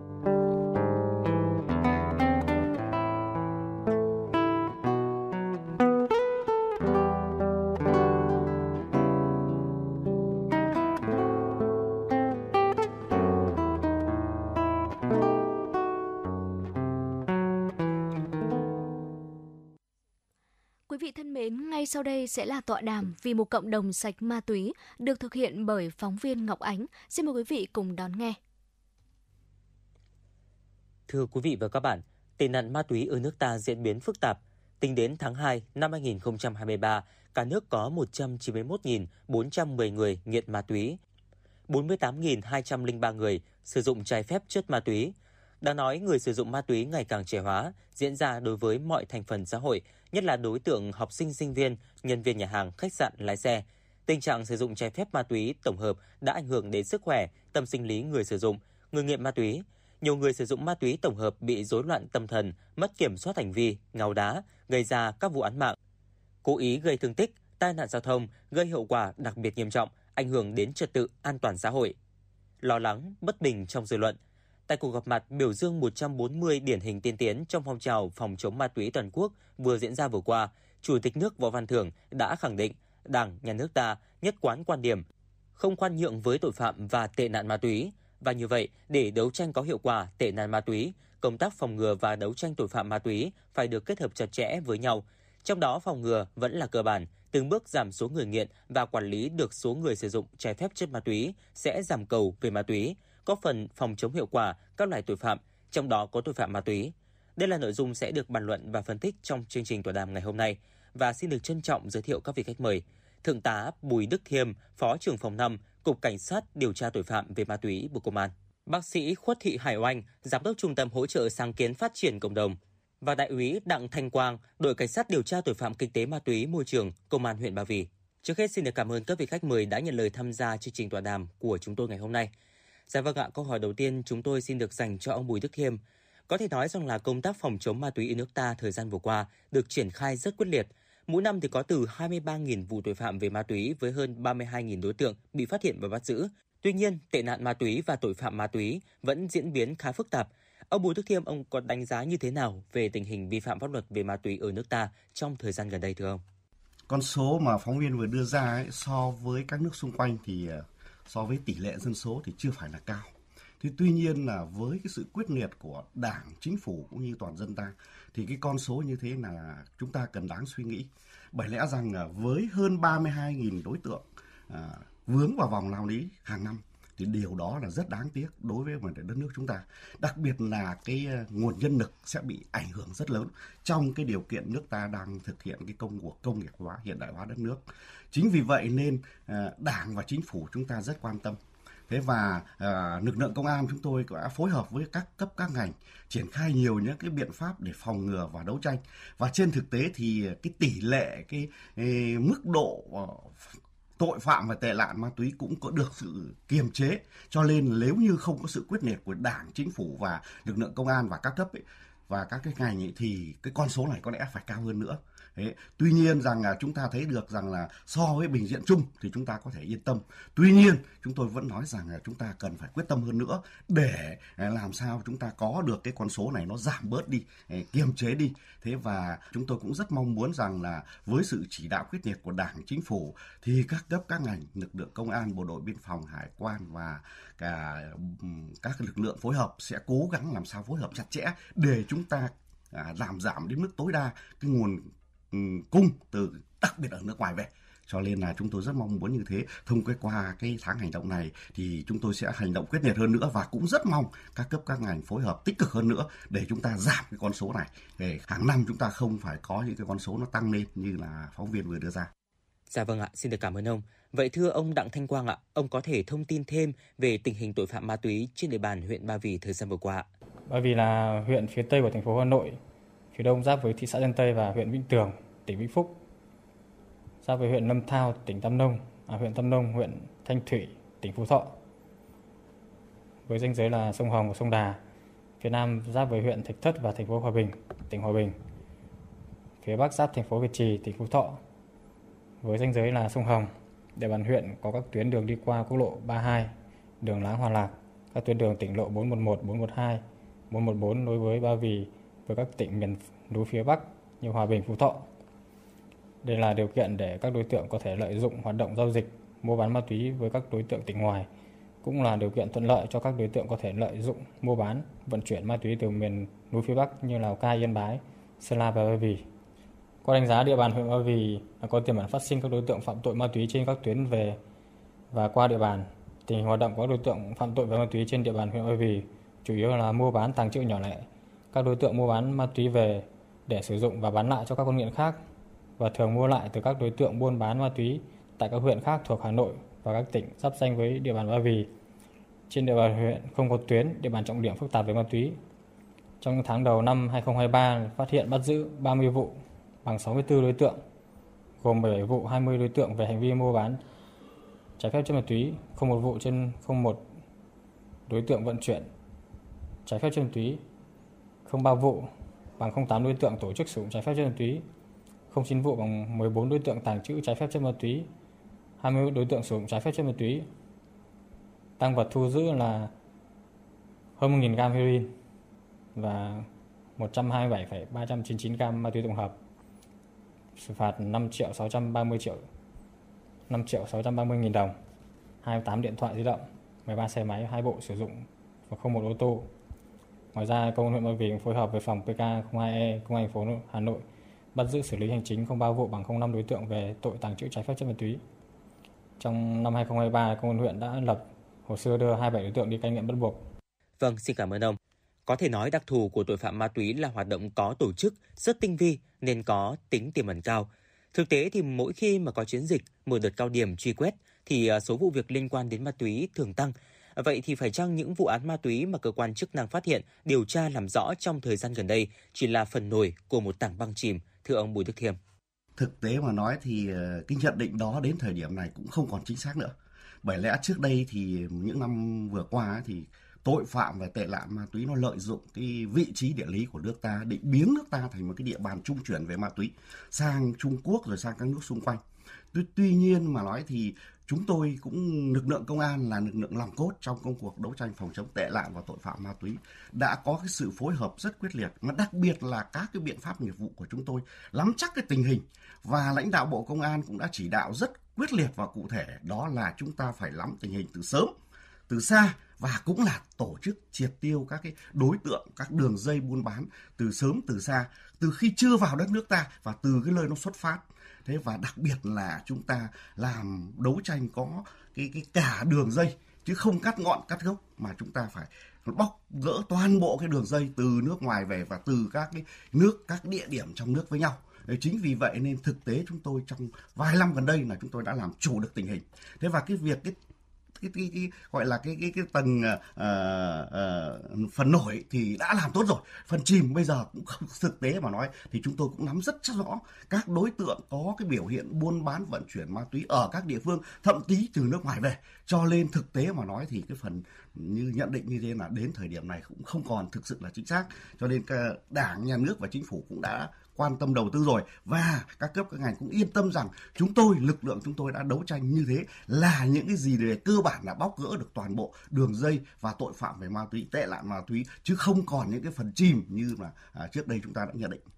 Dạ vâng, xin được cảm ơn ông. Thưa bà Khuất Thị Hải Oanh, ở ờ, những tội phạm về ma túy, những đường dây ma túy mà lực lượng công an, hải quan đấu tranh triệt phá và bắt giữ trong thời gian vừa qua, thì ờ, bà có nhìn nhận như thế nào về vấn đề này ạ? Chúng ta thấy rằng là càng ngày càng nhiều ma túy các cái vụ những cái vụ càng ngày càng nhiều đúng không anh Thêm? Tức là cái số lượng mà ma túy thu giữ được của mỗi vụ ấy, ngày trước ví dụ bắt được một vài bánh heroin là cảm thấy rất là rất là lớn. Bây giờ thì rất rất lớn đúng không ạ? Hàng trăm kg, hàng chục kg, bây giờ là tính là rất nhiều. Thế cho nên là chúng ta có thể thấy là chúng ta bị bùa vây bởi ma túy và tôi có thể hình dung được những cái khó khăn của lực lượng công an trong cái việc là giữ cho ma túy không xâm nhập vào nước ta. Nhưng mà cho dù là chúng ta có cố cố gắng đến đâu thì cái việc mà để hoàn toàn để giữ cho biên giới trong cái cái giải chữ hình chữ S này, giải đất hình chữ S này không có ma túy là tôi nghĩ là thật sự là là nhiệm vụ bất khả thi. Thế cho nên là à, như anh Thiêm nói đấy là lực lượng công an đã rất là cố gắng. Nếu như mà không có những nỗ lực của công an ấy thì trong thời gian qua thì Việt Nam chắc là còn cái lượng ma túy ở Việt Nam còn nhiều hơn rất là nhiều. Thế tuy nhiên thì với trong cái bối cảnh như vậy cũng giống như là trước đây chúng ta cố gắng để giữ Việt Nam không có Covid ấy thì um, chúng ta thấy rằng là ngoài cái việc là chúng ta tiếp tục dự phòng, tiếp tục bắt giữ, tiếp tục canh giữ biên giới như vậy thì còn một cái việc nữa là chúng ta phải phòng chống từ trong nội tại. Chúng ta phải làm sao để có được cái gọi là vaccine chống với ma túy, giống như chúng ta có vaccine chống Covid vậy. Bởi vì là nếu như mà mỗi một người, à, chúng ta hình dung là mỗi một người nhiễm Covid trở thành một cái nguồn lây cho Covid, nhưng mà chúng ta sẽ không đối với họ như là tội phạm, đúng không ạ? Cũng giống như là những cái nhiều người mà nghiện ma túy, trong số những người nghiện ma túy thì có những người là trở thành tội phạm ma túy bởi vì là họ cần tiền để sử dụng, cho nên là dẫn đến cái chuyện là họ tham gia vào cái việc là buôn bán, vận chuyển ma túy. Cái điều này thì anh Thiêm chắc là rõ hơn tôi rất là nhiều.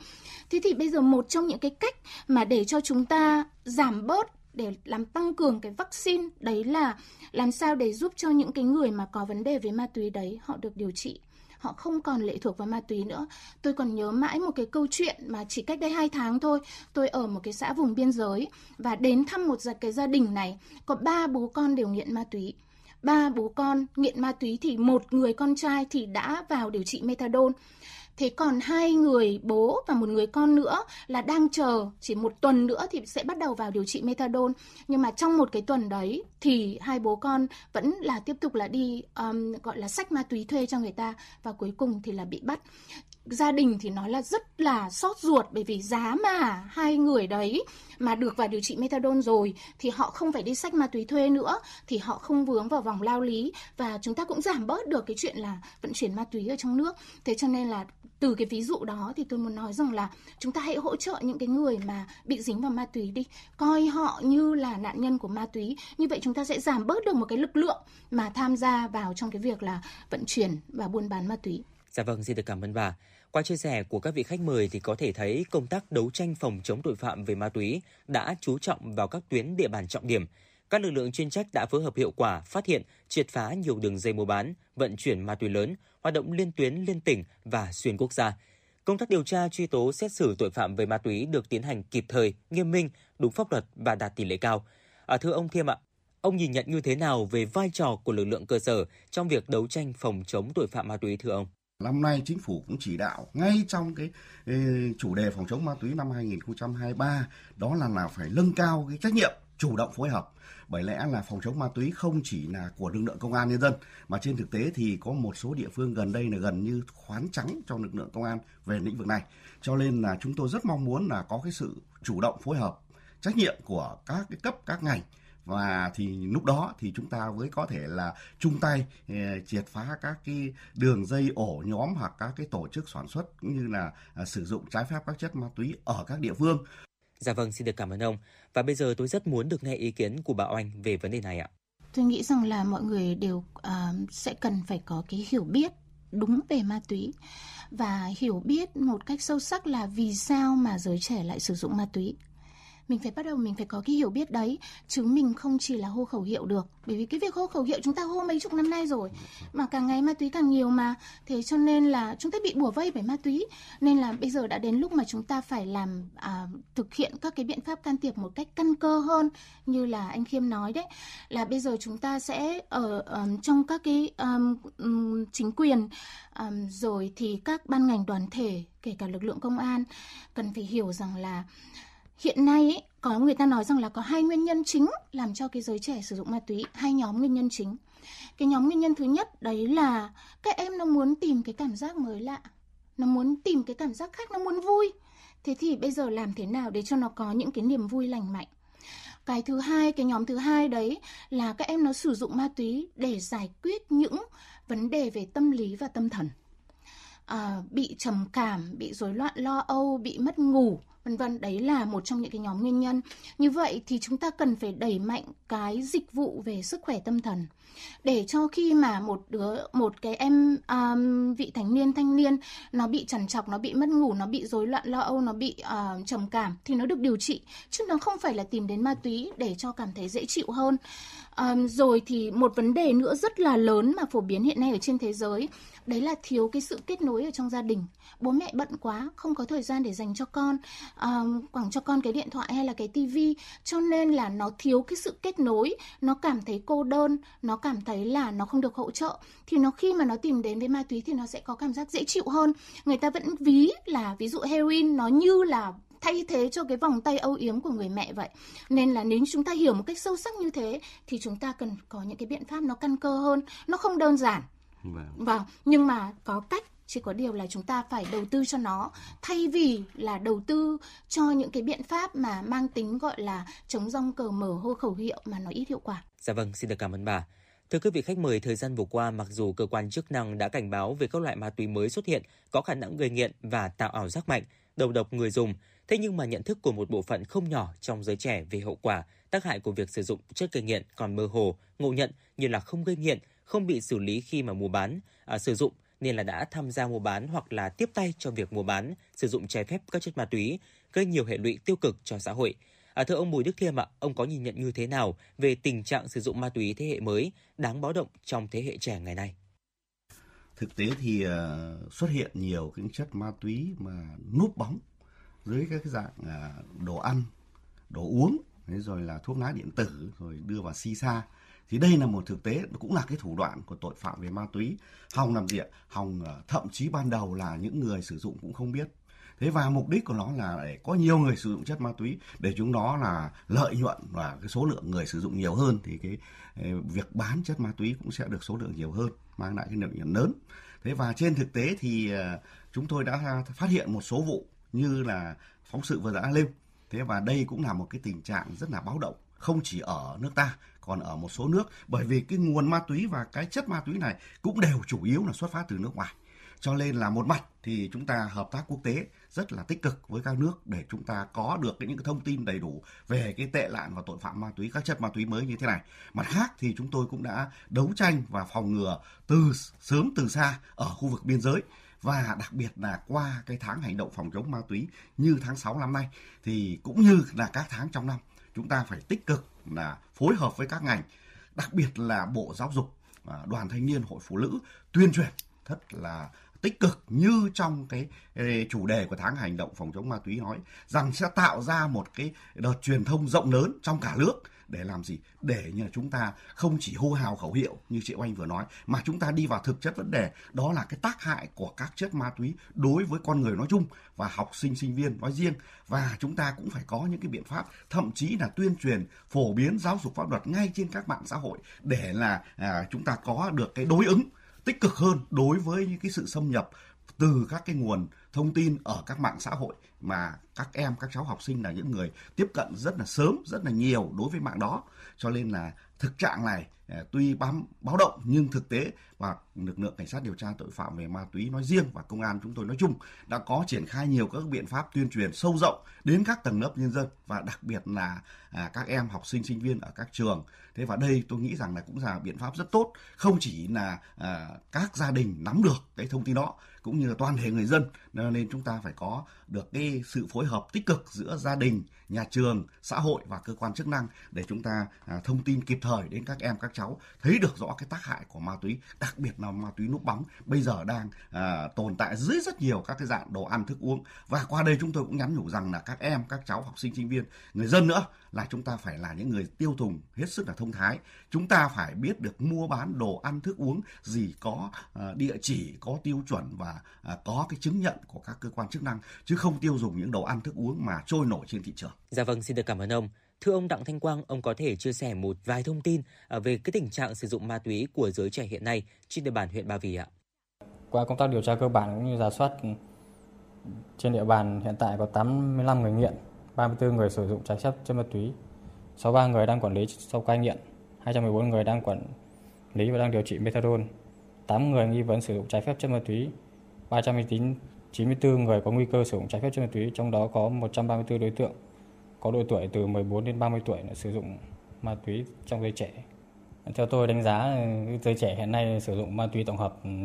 nhiều lý do là vì các đối tượng trẻ là ban đầu xuất phát từ những lý do đơn giản như là thấy lạ, thấy hay hay thử thử cho biết, nghe bạn rủ dê và ngoài ra các người trẻ là thường sử dụng như thuốc lá điện tử, xì sa, bóng cười và sử dụng lâu sẽ thành quen và sau đó sẽ tăng liều dần cũng như để dần dần và khi sử dụng nhiều sẽ nghiện ma túy từ khi nào không biết. Từ những có thể giới trẻ có sẽ ừ, xâm lấn vào trong học đường ảnh hưởng đến công việc học tập của nhà trường cũng như là từ các cái việc ừ, giới trẻ sử dụng ma túy tổng hợp dẫn đến ảnh hưởng đến công tác ừ, trật tự an ninh.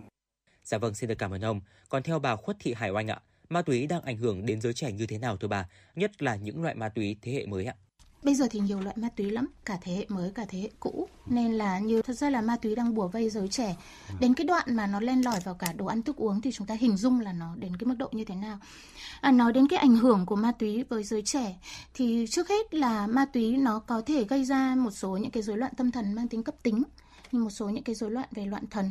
um, hay là gây ra những cái vấn đề về uh, rối loạn tâm thần khác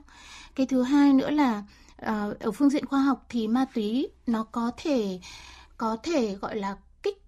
kích để mà um, những cái vấn đề sức khỏe tâm thần tiềm ẩn nó trỗi trỗi dậy. Ví dụ như là có thể là các em nó có thể có một cái vấn đề sức khỏe tâm thần tiềm ẩn như là bị uh, uh, tâm thần phân liệt chẳng hạn uh, bệnh lý tâm thần phân liệt nó không nó chưa biểu hiện nhưng mà bây giờ khi mà sử dụng ma túy vào thì nó sẽ kích thích để làm làm xuất hiện ra biểu hiện các cái triệu chứng của những cái vấn đề uh, rối loạn tâm thần tiềm ẩn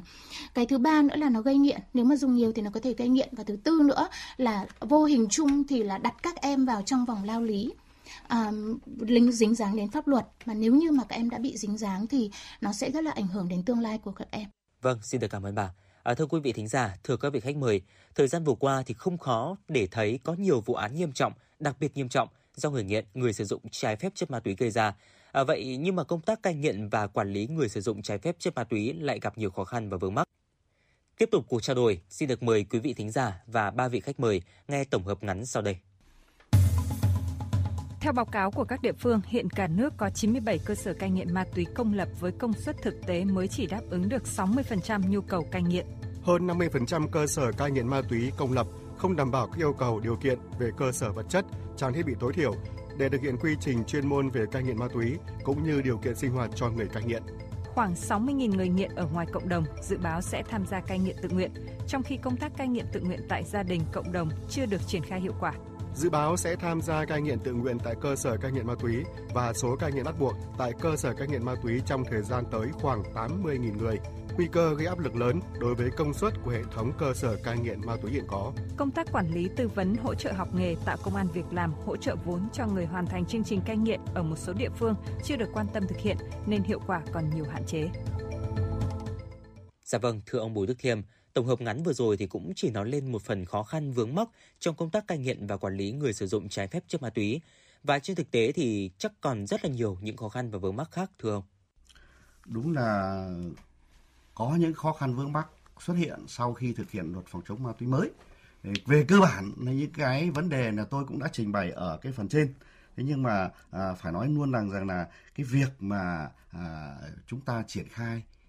ở cấp trung ương ở cấp tỉnh cũng tương đối tốt rồi. Thế nhưng mà ở cấp cơ sở cấp huyện và cấp xã thì còn nhiều khó khăn. Bởi vì ờ, đó là cái cơ sở vật chất đó là cái đội ngũ y tế ờ, chưa đáp ứng được. Đó là chưa đủ những cái người mà mà mà xác định tình trạng nghiện. Người người nghiện đến mong muốn được xác định thì lại chưa có người xác định điều đó. Thế rồi là à, đặc biệt là cái hỗ trợ cho những cái người mà sau cai nghiện để họ à, hòa nhập cộng đồng cũng rất khó khăn bởi vì chưa có những cái điều kiện về cơ sở vật chất, nhiều người cũng, nhiều cơ quan đơn vị cũng vẫn còn có những cái suy nghĩ là tiếp nhận những người sau cai nghiện thì cũng khó khăn hơn. Thế rồi là chưa có cái quỹ hay là cái kinh phí hoặc là cái điều kiện gì đó để hỗ trợ họ à, tạo công an việc làm cũng như học nghề. Thế và à, cái việc mà à,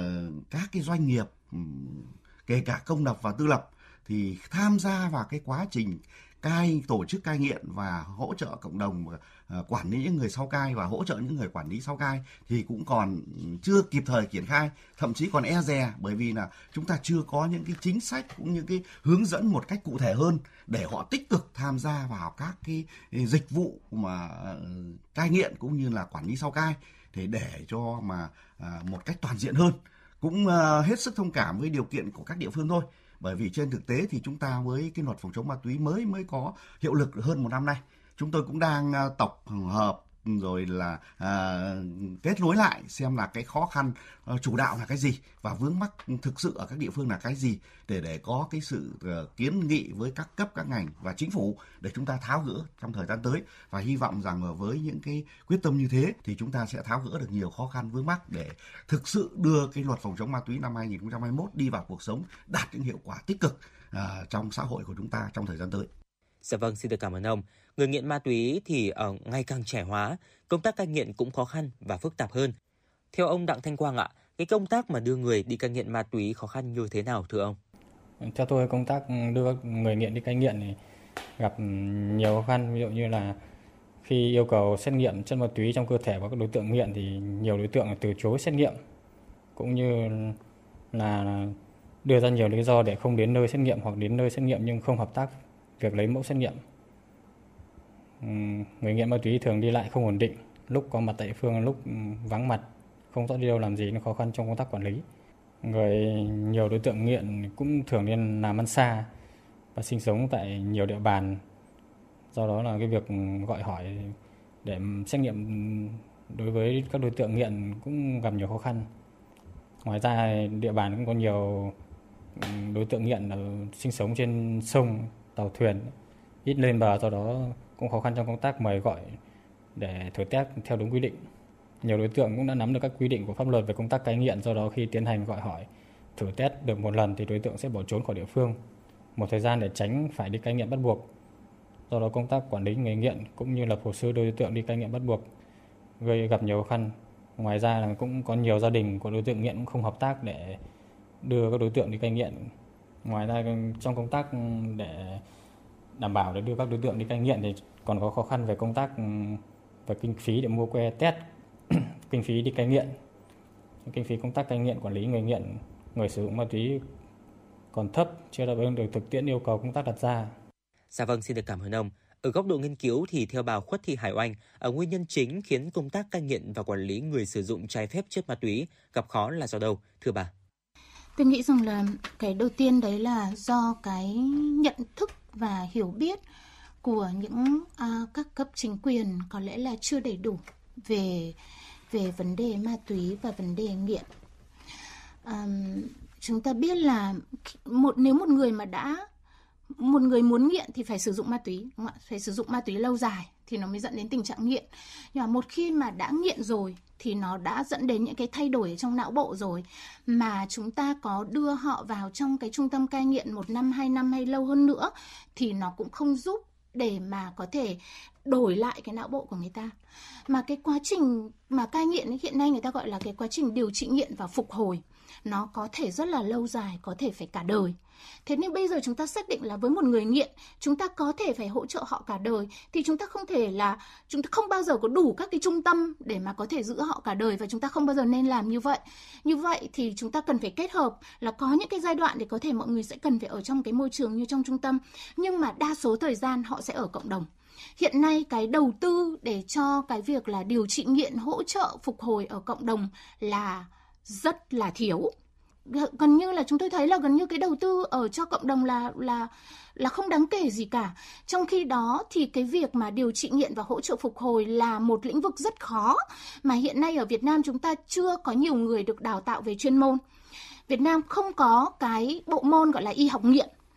ở trong các cái trường mà các cái khoa công tác xã hội ấy, thì cái công tác xã hội với người sử dụng ma túy và người nghiện ma túy còn đang rất là mỏng còn đang rất là mới. Chúng ta chưa có đội ngũ chuyên môn. Bây giờ cho nên là chúng ta cũng chỉ là hô hào thôi hoặc là đến khuyên nhủ thôi chứ chưa có những cái biện pháp can thiệp về chuyên môn. Cho nên là chúng ta cần phải đầu tư một cách căn cơ hơn. Nếu như mà chúng ta muốn giải quyết cái vấn đề ma túy một cách triệt để. ngoài ra thì có cái methadone điều trị methadone là cái biện pháp mà hiệu quả nhất đối với những cái người sử dụng ma túy dạng thuốc phiện. Nhưng mà hiện nay thì tôi thấy là cũng chưa được quan tâm nhiều nhất là làm sao để mở rộng ra cái chương trình methadone hỗ trợ cho người ta có thể à, cấp methadone nhiều ngày giúp cho người ta có thể duy trì điều trị thì chúng ta sẽ giải quyết được cái vấn đề đấy um, rất là quá rất là căn cơ ạ. Dạ vâng, xin được cảm ơn bà. Thưa ông Bùi Đức Thiêm ạ, theo ông thì cái quá trình thực thi pháp luật thì cần lưu tâm đến cái điều gì để cái công tác cai nghiện và quản lý người sử dụng trái phép chất ma túy thực sự đạt hiệu quả? Xuất phát từ những cái ờ, khó khăn như thế thì chúng ta trước tiên là khắc phục những cái khó khăn mà chúng ta vừa nêu. Cái thứ hai là những cái nơi mà chưa kịp thời triển khai các cái uh, luật phòng chống ma túy ở cái mức độ cao nhất ấy, thì chúng ta phải kịp thời triển khai luật phòng chống ma túy. Và cái thứ ba nữa là thì chính phủ cũng đã yêu cầu đó là gì? Đó là phải nâng cao trách nhiệm, chủ động phối hợp. Đây là một trong những cái nội dung tôi thấy rất là ý nghĩa và quan trọng bởi vì là giữa các ngành các cấp thì uh, chúng ta gần đây chúng ta thường nói nhiều đến uh, trách nhiệm thế và nhiều nơi là cũng sợ trách nhiệm đấy, rồi là có những cái vấn đề khó khăn trong cái, cũng như là công việc thì nó bề bộn, cho nên là cũng chưa thực sự quan tâm đến lĩnh vực này. Cho nên tôi à, cũng rất là đề nghị là à, các cấp các ngành, đặc biệt là cấp cơ sở, cần phải nâng cao cái trách nhiệm, chủ động phối hợp. Bởi vì ngay trong cái công tác đấu tranh phòng ngừa và à, quản lý cũng như tổ chức cai nghiện phải có sự phối hợp của các cấp các ngành nếu như chỉ một ngành thì không thể thực hiện được cho nên là cái trách nhiệm phối hợp là rất quan trọng và cũng đề nghị là à, cái trong thực thi pháp luật thì ngoài chúng ta thực hiện một nghiêm túc mà à, các cái chỉ thị nghị quyết của đảng và đặc biệt là luật phòng chống ma túy thì chúng ta cần phải có sự phối hợp tốt hơn nữa. Dạ vâng, thưa quý vị và các bạn, phòng chống ma túy là cuộc chiến gian nan và còn nhiều thách thức. Để phòng chống ma túy hiệu quả cùng với việc ngăn chặn nguồn cung ma túy, việc giảm cầu ma túy trong cộng đồng một cách quyết liệt có ý nghĩa đặc biệt quan trọng. Điều này cần nỗ lực nhiều hơn từ phía các cơ quan quản lý nhà nước, từ gia đình và cá nhân mỗi người nghiện ma túy. Có như vậy thì mục tiêu đề ra vì một cộng đồng sạch ma túy mới sớm thành hiện thực. Và đến đây thì thời lượng của chương trình tọa đàm ngày hôm nay cũng đã hết. Trân trọng cảm ơn các vị khách mời đã tham gia chương trình. Cảm ơn quý vị và các bạn đã quan tâm lắng nghe. Thân mến chào tạm biệt. Dạ vâng quý vị và các bạn thân mến, tọa đàm vì một cộng đồng sạch ma túy được thực hiện bởi phóng viên Ngọc Ánh vừa rồi cũng đã kết thúc 120 phút trực tiếp của Chủ động Hà Nội trưa nay. Những người thực hiện chương trình, chỉ đạo nội dung Nguyễn Kim Khiêm, chỉ đạo sản xuất Nguyễn Tiến Dũng, tổ chức sản xuất Lê Xuân Luyến, biên tập Lưu Hường, MC Thu Thảo Thu Minh, thư ký Thu Vân cùng kỹ thuật viên Bảo Tuấn phối hợp thực hiện. Xin kính chào và hẹn gặp lại quý vị trong khung giờ của chuyển động Hà Nội chiều từ 16 giờ tới 18 giờ chiều ngày hôm nay. Thân ái chào tạm biệt.